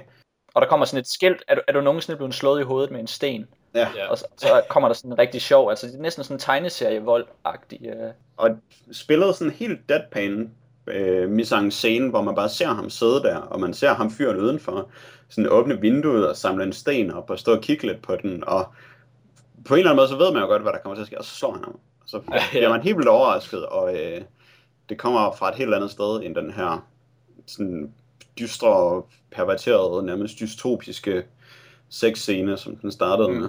Og så ligner ham der, øh, der slår ham i hovedet, han ligner lidt øh, masser over for Wild Zero, og det synes jeg er helt vildt sjovt. Ja, det, ja jeg tror også, det er det samme. Ja. Jeg tror ikke, det er den samme, men han ligner ham nok til, at det er sjovt. Vi har også tit troet det, men da jeg så den den her gang, så blev jeg enig med mig selv om, at det vist ikke er masser over. Han er sådan lidt for øh, kraftig i sin knoglestruktur i ansigtet, synes jeg. Men ja, okay. lad det være et uopklaret mysterium. Ja. I hvert fald, øh, så ser vi senere faren på vej hjem. Han har kørt med toget nu og går igennem det kvarter, hvor han bor, og vender sig hele tiden panisk om, fordi han er sikker på, at der kommer nogen bagfra for at slå ham med en sten. Øh, det gør han flere gange, og til siderne og tager sin kuffert op for at beskytte sig. Indtil han pludselig snor rundt, og så kommer ham den samme fyr, så fra den retning, som han egentlig vendte imod med stenen og slår ham ned igen. Og så går de hjem til ham der faren. Og fra dag der er han ligesom en gæst i huset, ham her med stenen uden at nogen ved, hvem han er, eller hvorfor han blev en gæst i huset. Ja, altså det der sandsynligvis er sket, er, at han slår faren ned, og så må vi antage, at han så også vækker faren, og lader som, om han har reddet ham, øh, og så kommer med hjem til dem, og bor hos dem. Jeg tror ikke, at faren ved, at det er ham, der har slået ham ned med en sten. Nej. Men det, okay, det ved vi selvfølgelig ikke, men... Nej, det ved vi faktisk også ikke. Nej, altså men... det, man kan antage det, men, men vi ved virkelig ikke, hvad der er, der er sket, fordi de sidder lige pludselig efter den scene, så sidder de bare sådan og spiser aftensmad sammen. Ja. Altså, det er, en, det er sådan øh, den mest oplagte tolkning, men når man så tager øh, ja. farens personlighed og hans personlige besættelser sådan med i regnestykket, så bliver det lidt mere ja. uklart, ja. synes jeg. Men i hvert fald, ham her, den besøgende, som vi må formode er besøgende Q, han kommer så til at øh, få stor indflydelse på familiens liv. Men jeg synes det er godt, at du bare kan fortsætte videre med beskrivelsen op til øh, der, hvor moren hun sidder og fikser. For så får man ligesom sat det hele i spil. Ja, Øhm, det næste spørgsmål, som kommer efter første gang, han er blevet slået med stenen, øh, som igen bliver skrevet på skærmen, det er, har du nogensinde slået din mor? Og så ser man øh, en vidaldrende kvinde, som man så tænker må være moren i familien, der sidder og lægger et puslespil i sådan en gul fleece-hættetrøje. Øh, og hun har en masse ar på sin hånd, som man ikke ved, hvad er. Og lige pludselig så hører man en øh, ung dreng råbe, og så skynder hun sig at tage hætten på på den der, og lyne lynlåsen op, og så kommer han faren ind og giver sig til at tæske hende med en tæppebanker. Øh, den her unge søn, som er, hvad er han, 14 år, mm. for eksempel, øh, hvor han så tæsker hende rundt i hele huset, og igennem husets papirvægge, og vælter tv'et, og øh, jeg kan ikke huske, hvad det er, han beklager sig over i den første scene. Hun har købt at, den forkerte tandbørste. Ja, ja netop. Mm. Og derfor så får hun en ordentlig tur med tæppebankeren. Øh, og efter at han så har fået styr på det, så går han op på sit værelse og hænger tæppebankeren ind i et sirligt skab, han har med en masse forskellige tæppebanker, som han hænger ind. Og så tager han sin øh, lattergas og sin lattergasmaske ud og øh, får sig en lille slapper med sin lattergas, indtil der er nogen uden for vinduet, der råber efter ham. Og det er så tre andre drenge, som giver sig til at skyde fyrværkeri ind igennem hans vindue, og øh, smadrer vinduet med sten og skyder fyrværkeri ind, mens moren øh, går lidt rundt nedenunder, uden overhovedet at reagere på det, og så går hun så op og finder sit øh, fikse kit frem, og man øh, ser, at hun på sin nøgne krop er dækket af røde mærker og ar og slagmærker og sår, øh, og så fikser hun og får sig en slapper, indtil manden kommer hjem og skal aftensmad sammen med deres nye ven. Og derfra bliver det bare mærkeligere. Men det er sådan, øh, det er sådan den perfekte, den mest ekstreme beskrivelse af den mest dysfunktionelle familie, øh, jeg nogensinde har set. Sådan på 20 minutter, de første 20 minutter af den film er sådan helt, helt ekstreme. Ja. Yeah. Altså, de er bare alle sammen helt ude af skide. Men det er også, altså de første 20 minutter er også der, hvor det virkelig er dystert. Øh, hvor man ikke helt, man er sådan lidt i tvivl om tonen, måske man har ikke helt fanget den sorte humor i det endnu. Nej. Og det gør det på en måde mere ekstremt, end de mere ekstreme ting, der så sker senere i filmen. Fordi ja. der, når det viser sig, at øh, det ikke er et af lydets mysterier, det er bare lort, så kan man jo ikke lade være med at grine højt. ja, det, det er jo det. Uh, men... Men, men altså uden at, uden at tage fat i sådan de ekstreme scener, så sådan en scene, som, som jo sådan set er, er en af dem, der gør mest indtryk på en omkring, hvor skidt det står til. Det er så der, hvor de er kommet hjem, og de sidder og spiser. Og så sidder faren og så hans mærkelige ven og, og spiser sådan totalt apatisk, spiser de deres nødler eller hvad de spiser. Øh, og så ser man sønnen gå rundt og tæske moren, hvor de bare totalt ignorerer, at sønnen tæsker moren. Ja, altså han kommer jo ind og begynder at tæske hende, og så opdager han, at der er en fremmed i huset, og så stopper han sådan et øjeblik, og så siger Q bare, at øh, han skal bare fortsætte, han skal ikke tage sig af ham. Og så ja. spiser de deres ris videre, mens moren bliver tæsket. Og det er ikke bare sådan noget med, at hun bliver tæsket, det er også noget med, at hele huset bliver smadret i mellemtiden. Ja, ja. altså man bliver tæsket igennem huset, igennem papirmurene, og man kan høre tv og reoler, der vælter, mens hun vælter rundt i huset og skriger. Ja. Så det er rimelig seriøst task. Det må man ja, sige. Altså jeg vil, jeg vil også lige tilslutte mig det der med, at man i starten, på grund af den ret så dystre start, så, så går det måske et stykke tid, før det går op for en, at, at det er okay også at grine af den, eller hvad man skal sige. Fordi at øhm, det tager lidt, et stykke tid at ryste starten af sig. Ja. Og, Et øh, eksempel, det er jo farens karakter, ikke? Altså ja. den personlighed, han har, den bliver vel rimelig latterligt gjort. Altså han er, ja, altså han er selvfølgelig en, en patetisk mand, men altså han er, han er også altså overdrevet patetisk på den måde, at han er, at han bliver fjollet. Altså det der med, at han vil lave en, øhm, han vil rapportere om, om unge mennesker, og så opdager han, at hans søn bliver mobbet, og så vil han lave sådan en, en film, han kalder True Bullying, hvor hvor han er en mislykket far, og sønnen er en, er en mobbet søn, og så filmer han det hele, og så begynder han så at filme sin søn, der får banket nogle bøller og sådan nogle ting. Og det er måske sådan, altså en overdrivelse, der gør, at, at man synes mere, at han er latterlig, end at man, har, at man er, altså, ligesom har empati for ham. Sådan havde jeg det også. Altså, den taber lidt en, men jeg ved ikke, om der er noget... Øh... Det, vil, det øh, er jeg fuldstændig uenig med, faktisk. Fordi jeg tror, at øh, mere end nogle af de andre gange, jeg har set filmen, så har, har jeg opdaget... Øh, hvor meget emotionel mening det hele egentlig giver, og hvordan det er satiriske kommentarer, og hvordan de senere scener, hvor det begynder at blive øh, sort humoristisk latterligt, hvordan det faktisk også er blandet op med nogle smukke scener med mennesker, der øh, finder ud af, hvad der er galt i deres liv, og begynder at tage skridt imod at reparere det. Ja, ja for det jo det, filmen i sidste ende kommer til at handle om, ikke? Mm. De nærmest løser deres problemer. Ja. På den der fuldstændig bizarre måde, som den her film nu fungerer. ja. ja, altså det bliver jo meget... Øh, allegorisk måske. Det er heller ikke helt det rigtige ord, men det er, altså, der er lidt nogle øh, overførte billeder af, hvad det er, der er problemet i den her familie. Fordi det er jo, at magtfordelingen er forkert. Altså, de spiller ikke de rigtige roller i familien. Ja. Faren mm. er ikke stærk, han er ikke noget overhovedet. Han er impotent og svag og, øh, øh, og sådan opmærksomhedshungrende. Og moren er ikke længere mor for nogen. Øh, hun har mistet alle sine moderlige instinkter, og kan ikke længere give sønnen hverken øh, kærlighed, eller opdragelse, eller eller nogle af de moders ting, mælk. som- Eller modersmælk. det får de styr på. Det Øh, og sønnen er selvfølgelig ikke længere søn, altså han, øh, han er holdt op med at studere, så det vil sige, at han, øh, han har slet ikke den rette position i forhold til det japanske samfund. Mhm. Mm. Og datteren er bare slet ikke en del af familien længere. Og Nej. det er jo de sådan rolleforskydninger, som er gået Og, og datteren er også vokset for tidligt op, ikke? og hun har sådan en anden fortabt barndom, som hun skal genfinde, Ja, virker det som om. nemlig. Og det, som man også ser i slutningen, så kredser det lidt om, at øh, moren har mistet sin moderlighed, og sådan det der centrum for familien, som hun skal forestille at være. Ja, det, det bliver sådan lidt en hyldest til øh, moderen, som, som den, der organiserer hjemmet. Ja, og ja. til kernefamilien, når den Mm. er mest kerne og mest velordnet.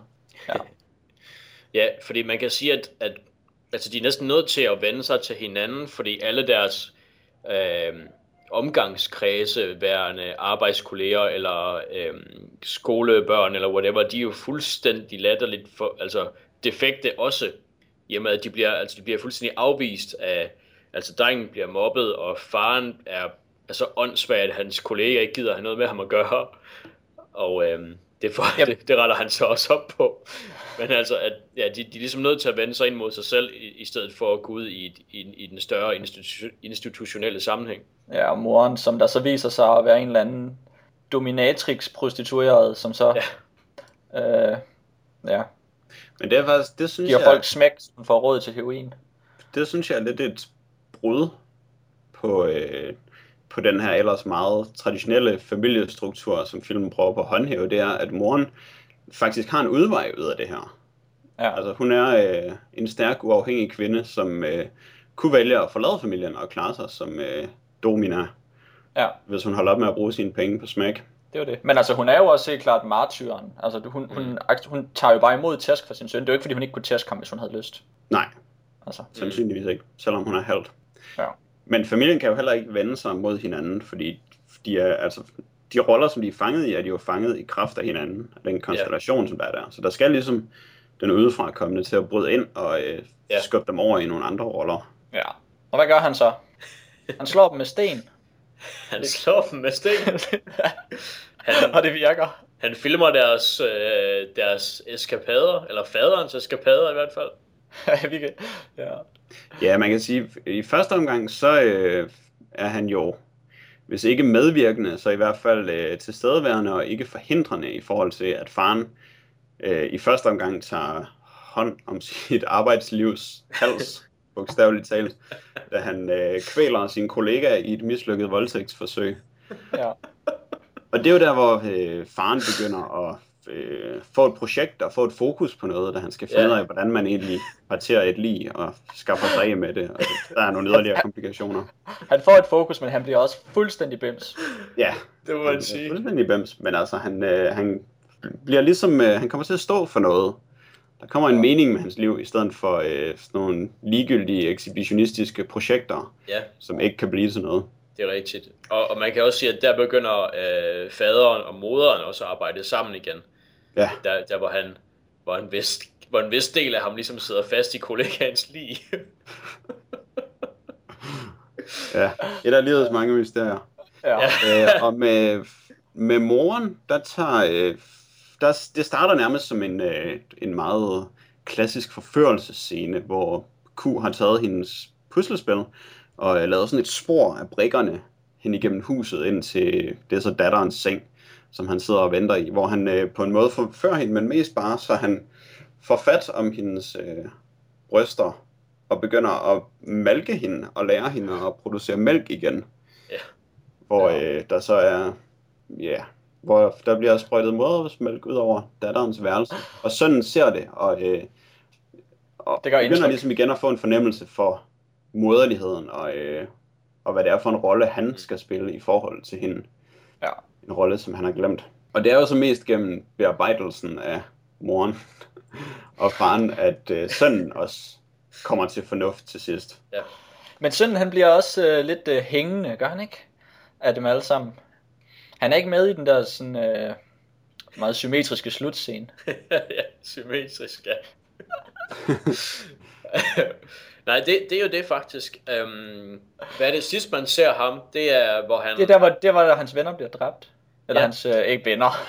Nej, hans Altså, fjender. det, det er scenen efter det, hvor han ligger i det øh, ankelhøje modersmælkslag, der Ja. har dækket køkkengulvet. Okay, Det er Det er rigtigt. Og han ligger med ansigtet ned der og fortæller Q, at fra i morgen, der vil han begynde at studere igen. ja, okay. Ja. Og hvor han øh, takker ham faktisk for at have, for at have ødelagt familien eller sådan noget i den retning. Ja, Mm. og han siger nemlig, at, han har, at Q er kommet for at ødelægge familien, og det er jo helt forkert. Ja. Han er jo kommet for at reparere den. Ah, okay, nu kan jeg se billedet. Det, altså, Ja. Fordi det handler jo altid om atombomber, når det har med Japan at gøre, ikke? Så... Altså, Q han er en kæmpe atombombe. Vil, vil du underbygge det? Nej, nej, det var så let at komme med en atombombe analyse, når det Ja. har noget med Japan at gøre. det, det kan man måske... Altså, at, vestlænding øh, at, at, der skal, at der kommer et eller andet, sådan, der er sådan set kommer for at ødelægge noget, men så i sidste ende, så bliver folk faktisk stærkere og bliver bedre organiseret af den destruktive kraft. Men altså, det er jo ikke noget, man skal tage fat i. Det er ikke særlig vigtigt. Nej, nej. Um, Jeg, jeg, jeg synes, det er mere vigtigt, det den her film prøver at sige omkring... Øh, altså, den har sådan lidt kommentar omkring medier og familier, og øh, de her familierelationer, og der er sådan nogle konkrete ja. samfundsting. Japan, det, er det ikke en japansk ting, det der med at tæske sin mor? Fordi det hører man ikke så meget om i Vesten. Altså, det er en, øh, en japansk ting at lave, at være sindssygt paranoid med hensyn til kernefamilien, og lave rigtig mange film, hvor familien er rigtig bims.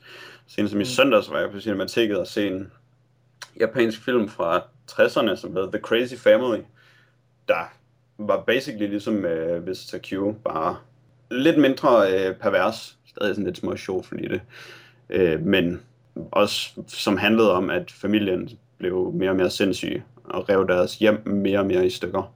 Så de fysiske rammer skal helst smadres i forbindelse med det. ja, ja. Så jo, der er rigtig mange japanske film. Altså alt, hvad der handler om familier, det handler på en eller anden måde om det her. Ja. ja. Altså hvordan man er bange for, at kernefamilien skal gå i opløsning, og forskellige bud på, hvordan... Og også tit så ender de jo med, at familien finder sammen igen på den anden side af et eller andet perverteret mareridt eller voldsorgie af en eller anden art. ja. Nå, men hvad så, øh, hvis vi kan lave nogle øh, afsluttende kommentarer omkring Visitor Q? Hvad siger du til den, Dan? Hvor, øh, hvor god er den, og hvor sjov er den? Jamen altså, det er jo i hvert fald en fascinerende film. Og den, altså, det er svært at sige, hvor sjov den er, fordi der er selvfølgelig scener, der helt klart er sjove, men det er som om, at man, man det, der går lidt tid fra starten af, før man ligesom tør grine måske. Ja, Og øh, jeg ved ikke om... men altså, om, det, det er jo en film, der virkelig skriger efter comic relief. Ja, Altså, prøv at forestille dig at sidde i en biograf, og så se den, hvor ingen griner. Ja, det vil være, det vil være hårdt. ja. øhm, men jeg, jeg tror, at, at... Jeg ved ikke, om det er fordi, at jeg ikke er japaner, øh, at så tager jeg den måske lidt mere seriøst, end jeg ellers ville have gjort. Så derfor så går der lidt længere tid for mig, om, for at, før at jeg ligesom tør at grine i den, end, øh, end hvis den måske havde været en... en øh, Okay, men så kan jeg også bare spørge øh, lige ud. Hvornår, hvornår grinte du først? hmm, lad os se. Har du dine noter, hvor der så står? Ja, ja, ja, altså jeg... Jeg kan huske, at jeg trak lidt på smilebåndet, lige efter hun skyder heroin ind i låret moren. Oh, det var også der, jeg grinte. Ja, øh, hvor hun så øh, begynder at smøre grønkål i hovedet på sig selv. Det synes jeg, der var lidt sjovt. Om jeg havde glemt den der heroin-del, så det var sådan en dejlig Ja. overraskelse. Ah, ja. Det lige blev en, strem, en, en tand mere ekstrem. ja, ja. Um, og så øh, også, jamen altså, Q i sig selv, synes jeg også, der er en sjov karakter. Øh, og jeg kan ikke lade være med at tænke på, øh, der er sådan en, øh, en tegneserie, der hedder Crazy Cat, af en fyr, der hedder George Harriman fra 20'erne eller fra 30'erne af. Mm. Og i Crazy Cat, der er der sådan en kat, der er forelsket sådan en mus. Og den der mus, den smider altid mursten i nakken på katten, fordi den hader katten. jeg kan ikke lade være med at at lave den sammenligning mellem, mellem Visitor Q og så den der lille mus. Og så bare sådan en stor dum kat, der bare er helt vild med den, der bare hele tiden får en sten i nakken. Øh, og det, ja. det, var, det var sjovt. Det var sjovt. Øhm, Jack, du er jo ret øh, godt inde i både øh, Mika Takashis film og øh, japansk. Du, som du lige nævnte, så var du inde og se en, en relateret film her forleden. Hvor, øh, hvor stor en film er Visitor Q i, i den sammenhæng, hvis man sådan interesserer sig for, hvor anderledes japansk film er for, for vesterlig film? Altså, jeg, jeg synes, det er en stor film, som egentlig bliver større og større for hver gang jeg ser den. Nu hvor jeg sådan lidt kan se udenom chokværdien i den, og se de der scener med skønheden og med budskaberne. Og jeg synes, det er måske lidt forkert sådan at skulle svare på, hvor sjov den er, fordi altså, det er jo et melodrama på mange måder, som spænder over mange genrer, og som gør det sådan ret frit øh, mm. på en imponerende måde, hvor man ikke bliver tabt af, at den skifter klinge på den måde. Så jeg synes, at det er en... Mest så tror jeg bare, jeg synes, at det er en virkelig god film egentlig, som kan være lidt svær at se, fordi chok-effekterne er så chokerende, som de er. Og jeg ja, tror måske også, at mm. især øh, som det vestlige publikum vi er, der bliver vi lidt mere chokeret over nøgenhed og sex, end de måske ville blive i Japan. Øhm, det er jo meget sjovt, hvordan det er meget mere stødende, alt det her med sex og nøgenhed, end det er, når det bare er sindssygt voldeligt. Ja. Men ja. det er, også, øh, det er jo også sådan en vigtig, hvad skal man sige, et vigtigt koben til ligesom at brække ens hæmninger lidt ned og øh, gøre en lidt mere modtagelig over for de andre budskaber i filmen og de og billederne og så videre. Så den kan selvfølgelig ikke undvære det. Altså det er en, øh, en voldsom film at se, især hvis man ikke er vant til sådan noget til stødende film. Men jeg ja. synes altså også virkelig, at den har mange værdier, som tit bliver glemt, når den bare bliver beskrevet som overvejet her syren film nummer et. Ja. Jeg synes, den er flot og god og imponerende af sådan en øh, straight-to-video film, der er lavet som en serie af sådan noget low-budget pjat. Ja, godt. Ja. Jeg er rimelig enig i det, der blev sagt omkring Mr. Q, og også om Quick Live og Mastermind. Fedt. Øhm, vi har noget post, og vi har sandsynligvis noget post, der relaterer sig til vores øh, lytter-tema, nemlig øh, næste podcast, næste episode, kommer alle tre emner til at være emner, der er foreslået af jer lyttere, og det har vi fået en masse gode bud på. Øh, nogle af dem har vi gennemgået i de to forrige episoder, og det sidste vil vi gennemgå i dag. Ja, det bliver jo forholdsvis overskueligt. Så også kun der er et forslag, måske to. Nå, i hvert fald. Øh, det første brev, vi har fået, er fra Lukas Hansen med overskriften Technocratia Calling, som jo relaterer sig til at emne, øh, emnet, som man skulle sende ind nu, det skulle på en eller anden måde relatere sig til teknokrati. Lukas skriver, Hej Dan, Jack og Anders. Det er på tide, at jeg byder ind til jeres fine emner. Lytterdeltagelsen er nemlig, i min optik, meget federe, end at skulle lege gættelej efterfølgende. Så det skal støttes. For det første, og jeg ved ikke, om det er for sent, så har jeg tilbudt at køre Jack og andre værter, der befinder sig i Storkøbenhavn, ud til den mose, der ligger i Ballerup. Det er en Grade A første klasse tried and true en af slagsen, som jeg ofte har gået rundt om. Men det er faktisk ikke derfor, jeg skriver. Jeg har nemlig et meget mere seriøst bud til emnet teknokrati. Jeg vil gerne anbefale The Day the Earth Stood Still fra 1951, der er baseret på en short story Farewell to the Master fra 1940. Og det er helt specifikt denne version af filmen, jeg anbefaler. Beklager Keanu. Dette skyldes, hvordan filmens narrativ bringer nogle forskellige organisationer i spil, og deriblandt The Scientific Community, der spiller en væsentlig rolle i fortællingens resolution. Det var mit bud. Venlig hilsen, Lukas. Mm, rimelig godt bud. Ja, lyder spændende. Rimelig godt. Øh, han vækker jo interessen med alle de der gode beskrivelser. Og moser. Om, ja, lige sådan en lille intro, der omhandler moser, og så ellers teknokrati. ja. Der skal lige være en lille crowd pleaser til mosepublikummet. Ja, ja, apropos har vi ikke også en mail, der relaterer sig til moser, som der ikke er blevet læst op? Jo, det Jamen, ser det der ud til, vi har. Men jeg venter måske to. Ja. Caleb Porser har i hvert fald skrevet en e-mail med overskriften Sump og Mosefilm. Her kommer lige et par elendige filmskud fra hoften. Swamp Thing 1982, Swamp Devil 2006, La Ciénaga 2008. Jeg har aldrig set disse film, men både Swamp Thing og La Ciénaga har fået relativt gode anmeldelser. Hvis vi skal ud i mosen frem for sumpen, er jeg helt sikker på, at Borg fra 1983 er ganske redselsfuld, og det er altid sket at høre vam- vemmes og græmmes. Som som kalde B. Øj. Fedt. Jeg kan gøre det, at der er en film fra 2006, der hedder Swamp Devil, som han specifikt ikke nævner, da han fremhæver for nogen, der har fået gode anmeldelser. ja. Ja. Det er som om, øh, han skaber sådan et øh, Det frister. lille, lille silhuet. Ja. Men øh, Moser har jo i hvert fald fået, øh, fået gang i folk. Der er nemlig også en fra Michael Podenfant, som handler om Moser. Hej. Endelig fik jeg downloadet og lyttet DDKK. Det var vist også på tide. Dejlig oplevelse at lytte til på min frugttablet kl. 0600. Hvorom alting er, så er mine moses sumpbud Star Wars episode 6, hvor Yoda dør i sin sump. Monkey Island, hvor frugter og sump findes i en god blanding. Sidst, men ikke mindst, fortjener gravballemanden, der får noget så fint som en højmose. Med venlig hilsen, Michael. Oh, også spændende. Ja, en højmose. En højmose, det, det tror jeg, jeg bliver nødt til at undersøge, hvad der egentlig er. Gad hvor længe vi kunne tale om gravballemanden.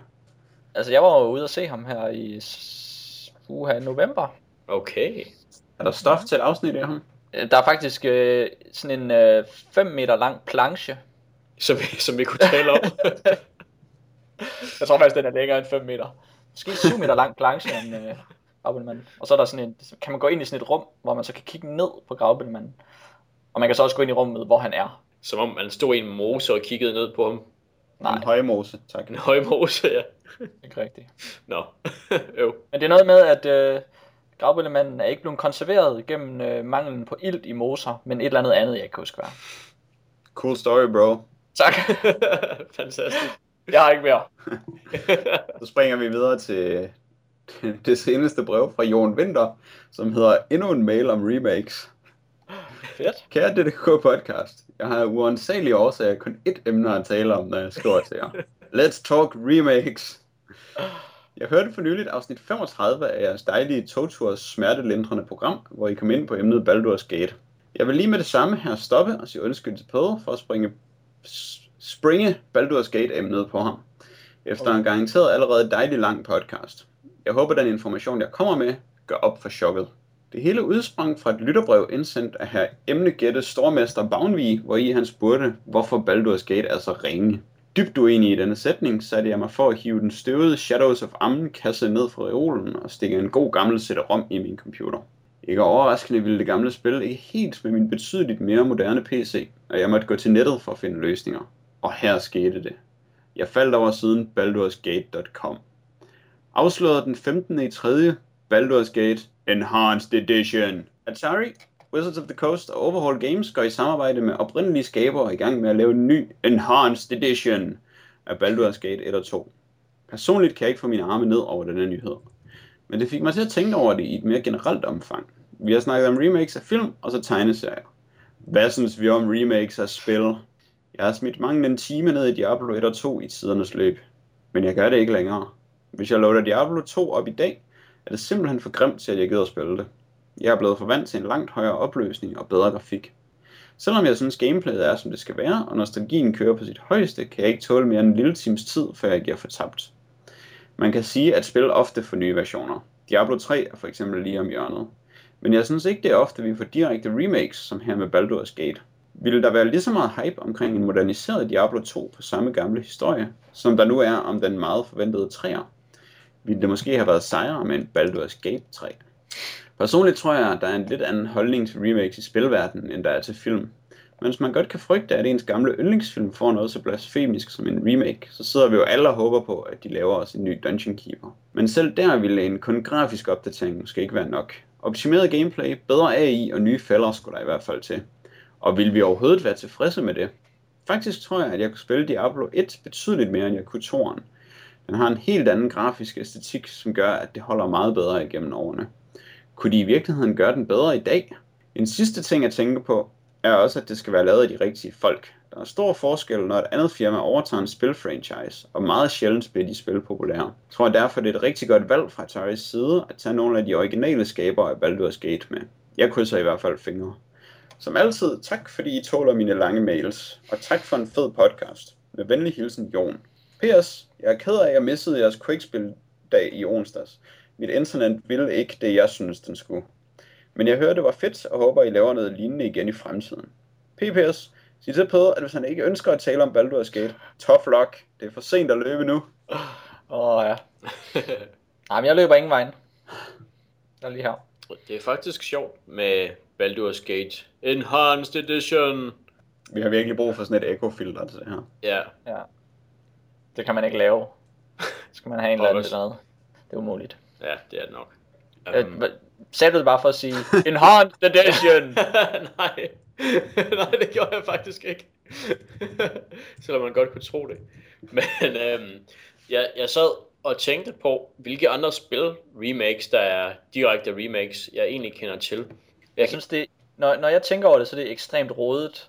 Fordi hvad er et remake, og hvad Ja. er en Så jeg ved, at der er en, lavet en version af Guyana Sisters til PC, som mindede meget om Guyana Sisters, men var lidt anderledes, som måske var et remake. Måske var det en enhanced edition.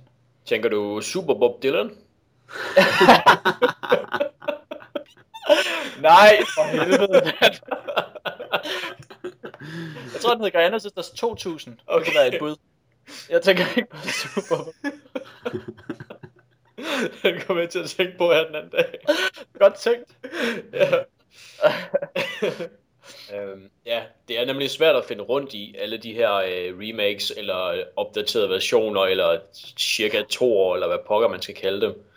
Øhm, jeg synes, altså for eksempel Tetris er der jo blevet lavet utrolig mange versioner af. Jeg ved ikke engang, om man kan kalde det remakes, eller hvad man skal kalde det. Nej, altså remakes er jo ikke, jeg synes, det er et begreb, der er meget svært at bruge ja. i forbindelse med computerspil, for jeg ved ikke, hvad det betegner. Ja. Jeg ved ikke, hvornår noget ikke er det.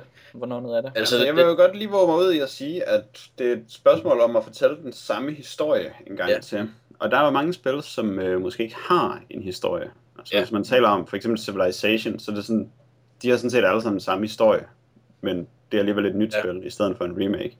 Og der kan jeg godt se, at noget som Baldur's Gate, det har så meget historie, at man godt kan tage den historie og fortælle den på en ny måde, og så sige, at det er en remake. Ja. ja, okay. Men hvad så, hvis man laver to forskellige Star Wars-spil, baseret på en Star Wars-film, hvor den ene er et 3D-spil, og den anden er et eller andet puzzle-adventure-game? Vil den ene så være et remake, fordi de har den samme historie? Nej, altså, så skal man jo sige, at et computerspil kan være et remake af en film. Ja. De er jo ikke remakes af hinanden, men af film. Nej. Ja. Og det bliver noget råd. Det bliver noget råd. Ja. Um, men ja, altså nu er Baldur's Gate selvfølgelig et så historiefixeret spil, at man måske godt kan tale om, at det er en remake. Um, altså og... hvis det bare er opdateret grafik, ja. så er det jo bare spillet med en opdateret grafik, så det er ikke engang en remake. Altså, ja. altså det er det samme. Ja, men, men det er jo så spørgsmålet, altså fordi nu, nu hører jeg først lige om det nu, så jeg ved ikke hvad, præcis, hvad det dækker over, at det bliver lavet igen. Jeg tror for eksempel det, at man, øh, nu kan jeg ikke huske, om man læser det, de siger, eller om man hører det. Man hører det. Der er jo rimelig god voice acting. Ja. Nå. Så er det ikke det, de skal lave, for det er jo ellers et, et oplagt... Øh, yeah. Jeg tror også, man gjorde det med Day of the Tentacle, gjorde man ikke? Uh, man gjorde det med den første Monkey, Monkey Island i hvert fald. Ja. Uh, der blev remade for et par år siden, hvor der kom opdateret grafik og så voice acting, som der ikke var i den første Monkey Island. Men ja. hvor meget skal der så til? Fordi HD-udgaver af gamle spil er jo sådan helt op i tiden nu. For eksempel uh, Metal Gear Solid HD, som er kommet for nylig, hvor man bare opskalerer den samme grafik. Hvad hedder den? Ico og den anden Colossus-tingen? Shadow, Shadow of the, the Colossus. Colossus. Ja, de gjorde det også. Rød sodavand. Pokkers. Det der, det klipper jeg ud. det er fint. Men jeg synes også, at når man har at gøre med spil, som er meget spilaktige, altså meget systemiske, mm, så bliver det lidt svært at tale om remakes, fordi på en måde ja. vil jeg godt kunne se uh, Diablo 2 som en remake af etteren, fordi den historie, der er i spillet, er så fuldstændig ligegyldig for mig, mm. at jeg kun ser det som et system.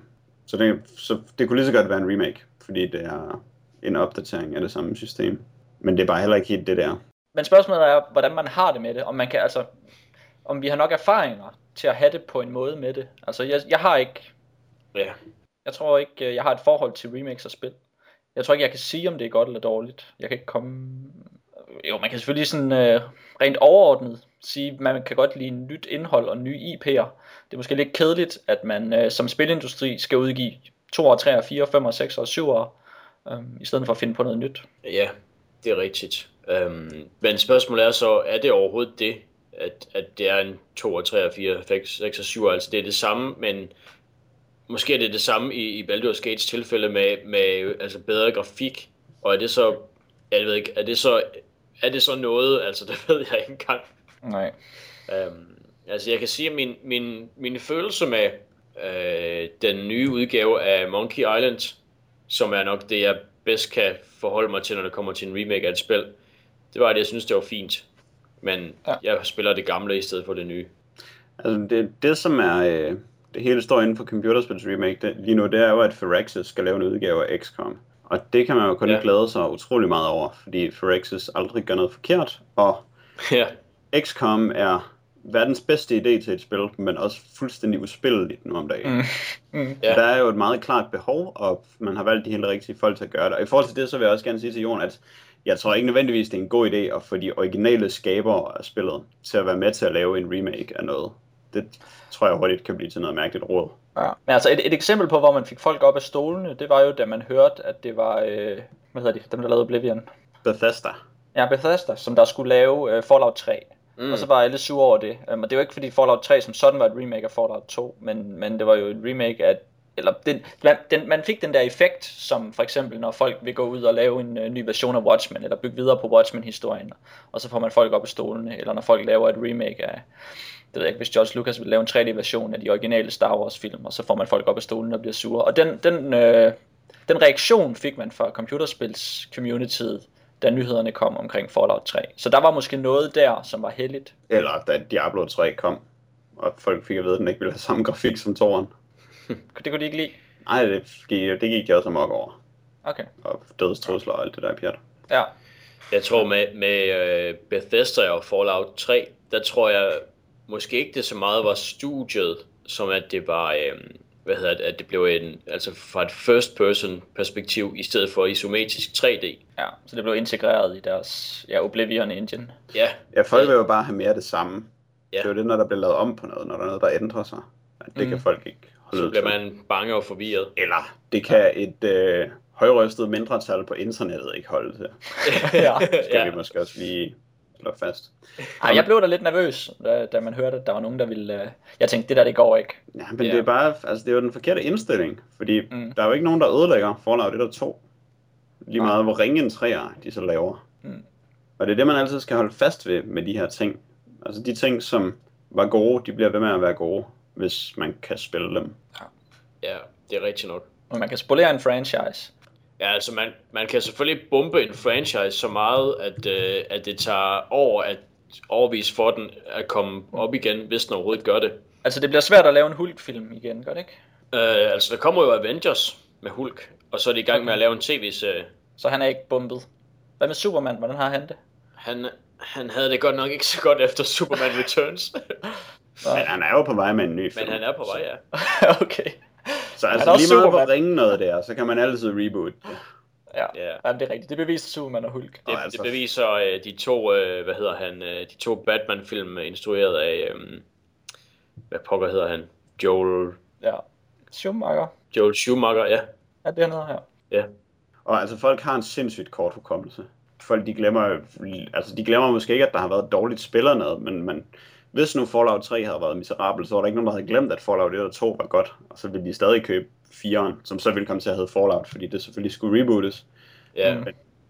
Det ville jo ikke have ændret noget, at der var et lortespil i mellemtiden. Se Nej. Sonic, som jo ikke har lavet et godt spil i årtier, og folk de kan Ja. alligevel huske, hvor godt det første Sonic var, og blive ved med at købe de nye Sonic-spil. Det er rimelig ekstremt med Sonic, Ja. faktisk. Jeg tror, det er sådan en... Øh, det er sådan en brist fra menneskehedens side. at det har fået lov at fortsætte i så lang tid. Det er jo helt sindssygt, så mange dårlige spil, de har lavet. Det er helt vildt. Det er Men- helt vildt. Det øh, understreger bare min pointe, at Ja.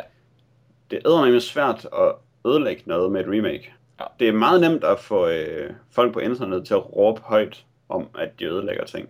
Men det er bare ikke relevant for virkeligheden, og det kommer ikke til at betyde noget for, hvad der sker. Altså jo, det kommer, der er nogle folks jobsikkerhed, som øh, kan, blive, kan komme på spil, men Ja, sådan, så at dræbe en franchise, det er eddermame svært. jamen det er det. Altså, der var, no, der var en, øh, der blev sur og skød John Lennon, ikke? Bare vent til, til Carmack, han bliver... Og Beatles-brandet, det er jo dødt nu. Ja, altså hvem... Og jeg siger, der kan være konsekvenser i underholdningsindustrien. Jo jo, Ja. det kan der. Øh, det kan være, at nogen brænder Midway, men altså, se selv Mortal Kombat, har de ikke kunne slå ihjel. Det kan være, at nogen brænder Midway. Godt, det må være, øh, det må være de afsluttende kommentarer. Man kan jo tale uendeligt om, øh, om det her. Um, Det kan man. Åh, ja. Det blev Så, aldrig øh, godt med de film. Hvad bliver det næste, Jon? Han skrev en e-mail om remakes af. Nu har han film, tegneserier og computerspil. Så mangler han tv-serier og bøger. ja. ja. Så vi kan vente os to lange e-mails nu om remakes fra Jon. Og, og vi ser frem til dem. Det gør vi. Ja. ja, og tak for øh, alle de lytterbreve, vi har fået. Og alle forslagene. Vi har efterhånden en god samling. Det så ud til Jack, han, øh, du fik sgu ikke så mange bud. på Endnu en ting, teknokrati. jeg tabte i. Ja, men jeg tror, du... Det var simpelthen for svært. Tror du, Men, jeg øh, overvurderede vores lyttere? Siger du, at du hader vores lyttere? De inkompetente padder? Det var, jeg tror faktisk, at du øh, lige præcis snævrede det så meget ind, at øh, vi fik et perfekt bud fra Lukas, Ja. ja. som vi sikkert kan bruge til noget. Jeg vil sige, at jeg ikke behøver at lave noget til det næste redaktionsmøde. Du vandt alligevel, pokkers. Nej, det tror jeg, du gjorde den. Du har vundet rimelig meget. Flest øh, lytterbud på Mosen, og så øh, dagens quiz. Ja, ja. Jeg ser frem til, at du, uh, du sender mig den der guldstjerne, så jeg kan printe den ud på min sort-hvid printer. Du Ja. kan bare vente dig til den næste cage fight, Dan. Oha. Det bliver grimt. Øhm, vil man sende os post? Så skal man øh, skrive til os, hvis man har ris eller ros, eller... Ja, vi er vel egentlig lukket for forslag nu, er vi ikke det? Jo, Ja. Så jeg er øh, lukket for forslag. Men mindre, at man bare gerne vil komme med et forslag. ja, ja, man kan selvfølgelig komme med, ja, med et forslag til, hvis man har et eller andet fedt emne, eller et forfærdeligt emne, man synes, vi skal tale om. Men for, øh, med hensyn til frugt og moser og teknokrati, så når vi nok ikke at tage, øh, tage flere emner i, øh, op til overvejelse af dem. Men hvis man vil skrive til os, så skal man selvfølgelig skrive til questions snabelag ddkkpodcast.dk Tak for det, Dan. Og tak, Jack, fordi du har været med os i dag. Selv tak. Det er i dag, tirsdag den 27. marts. Og det betyder, at vi er tilbage igen om 14 dage med vores allesammens lytter afsnit. Og det bliver den 10. april. Farvel og tak.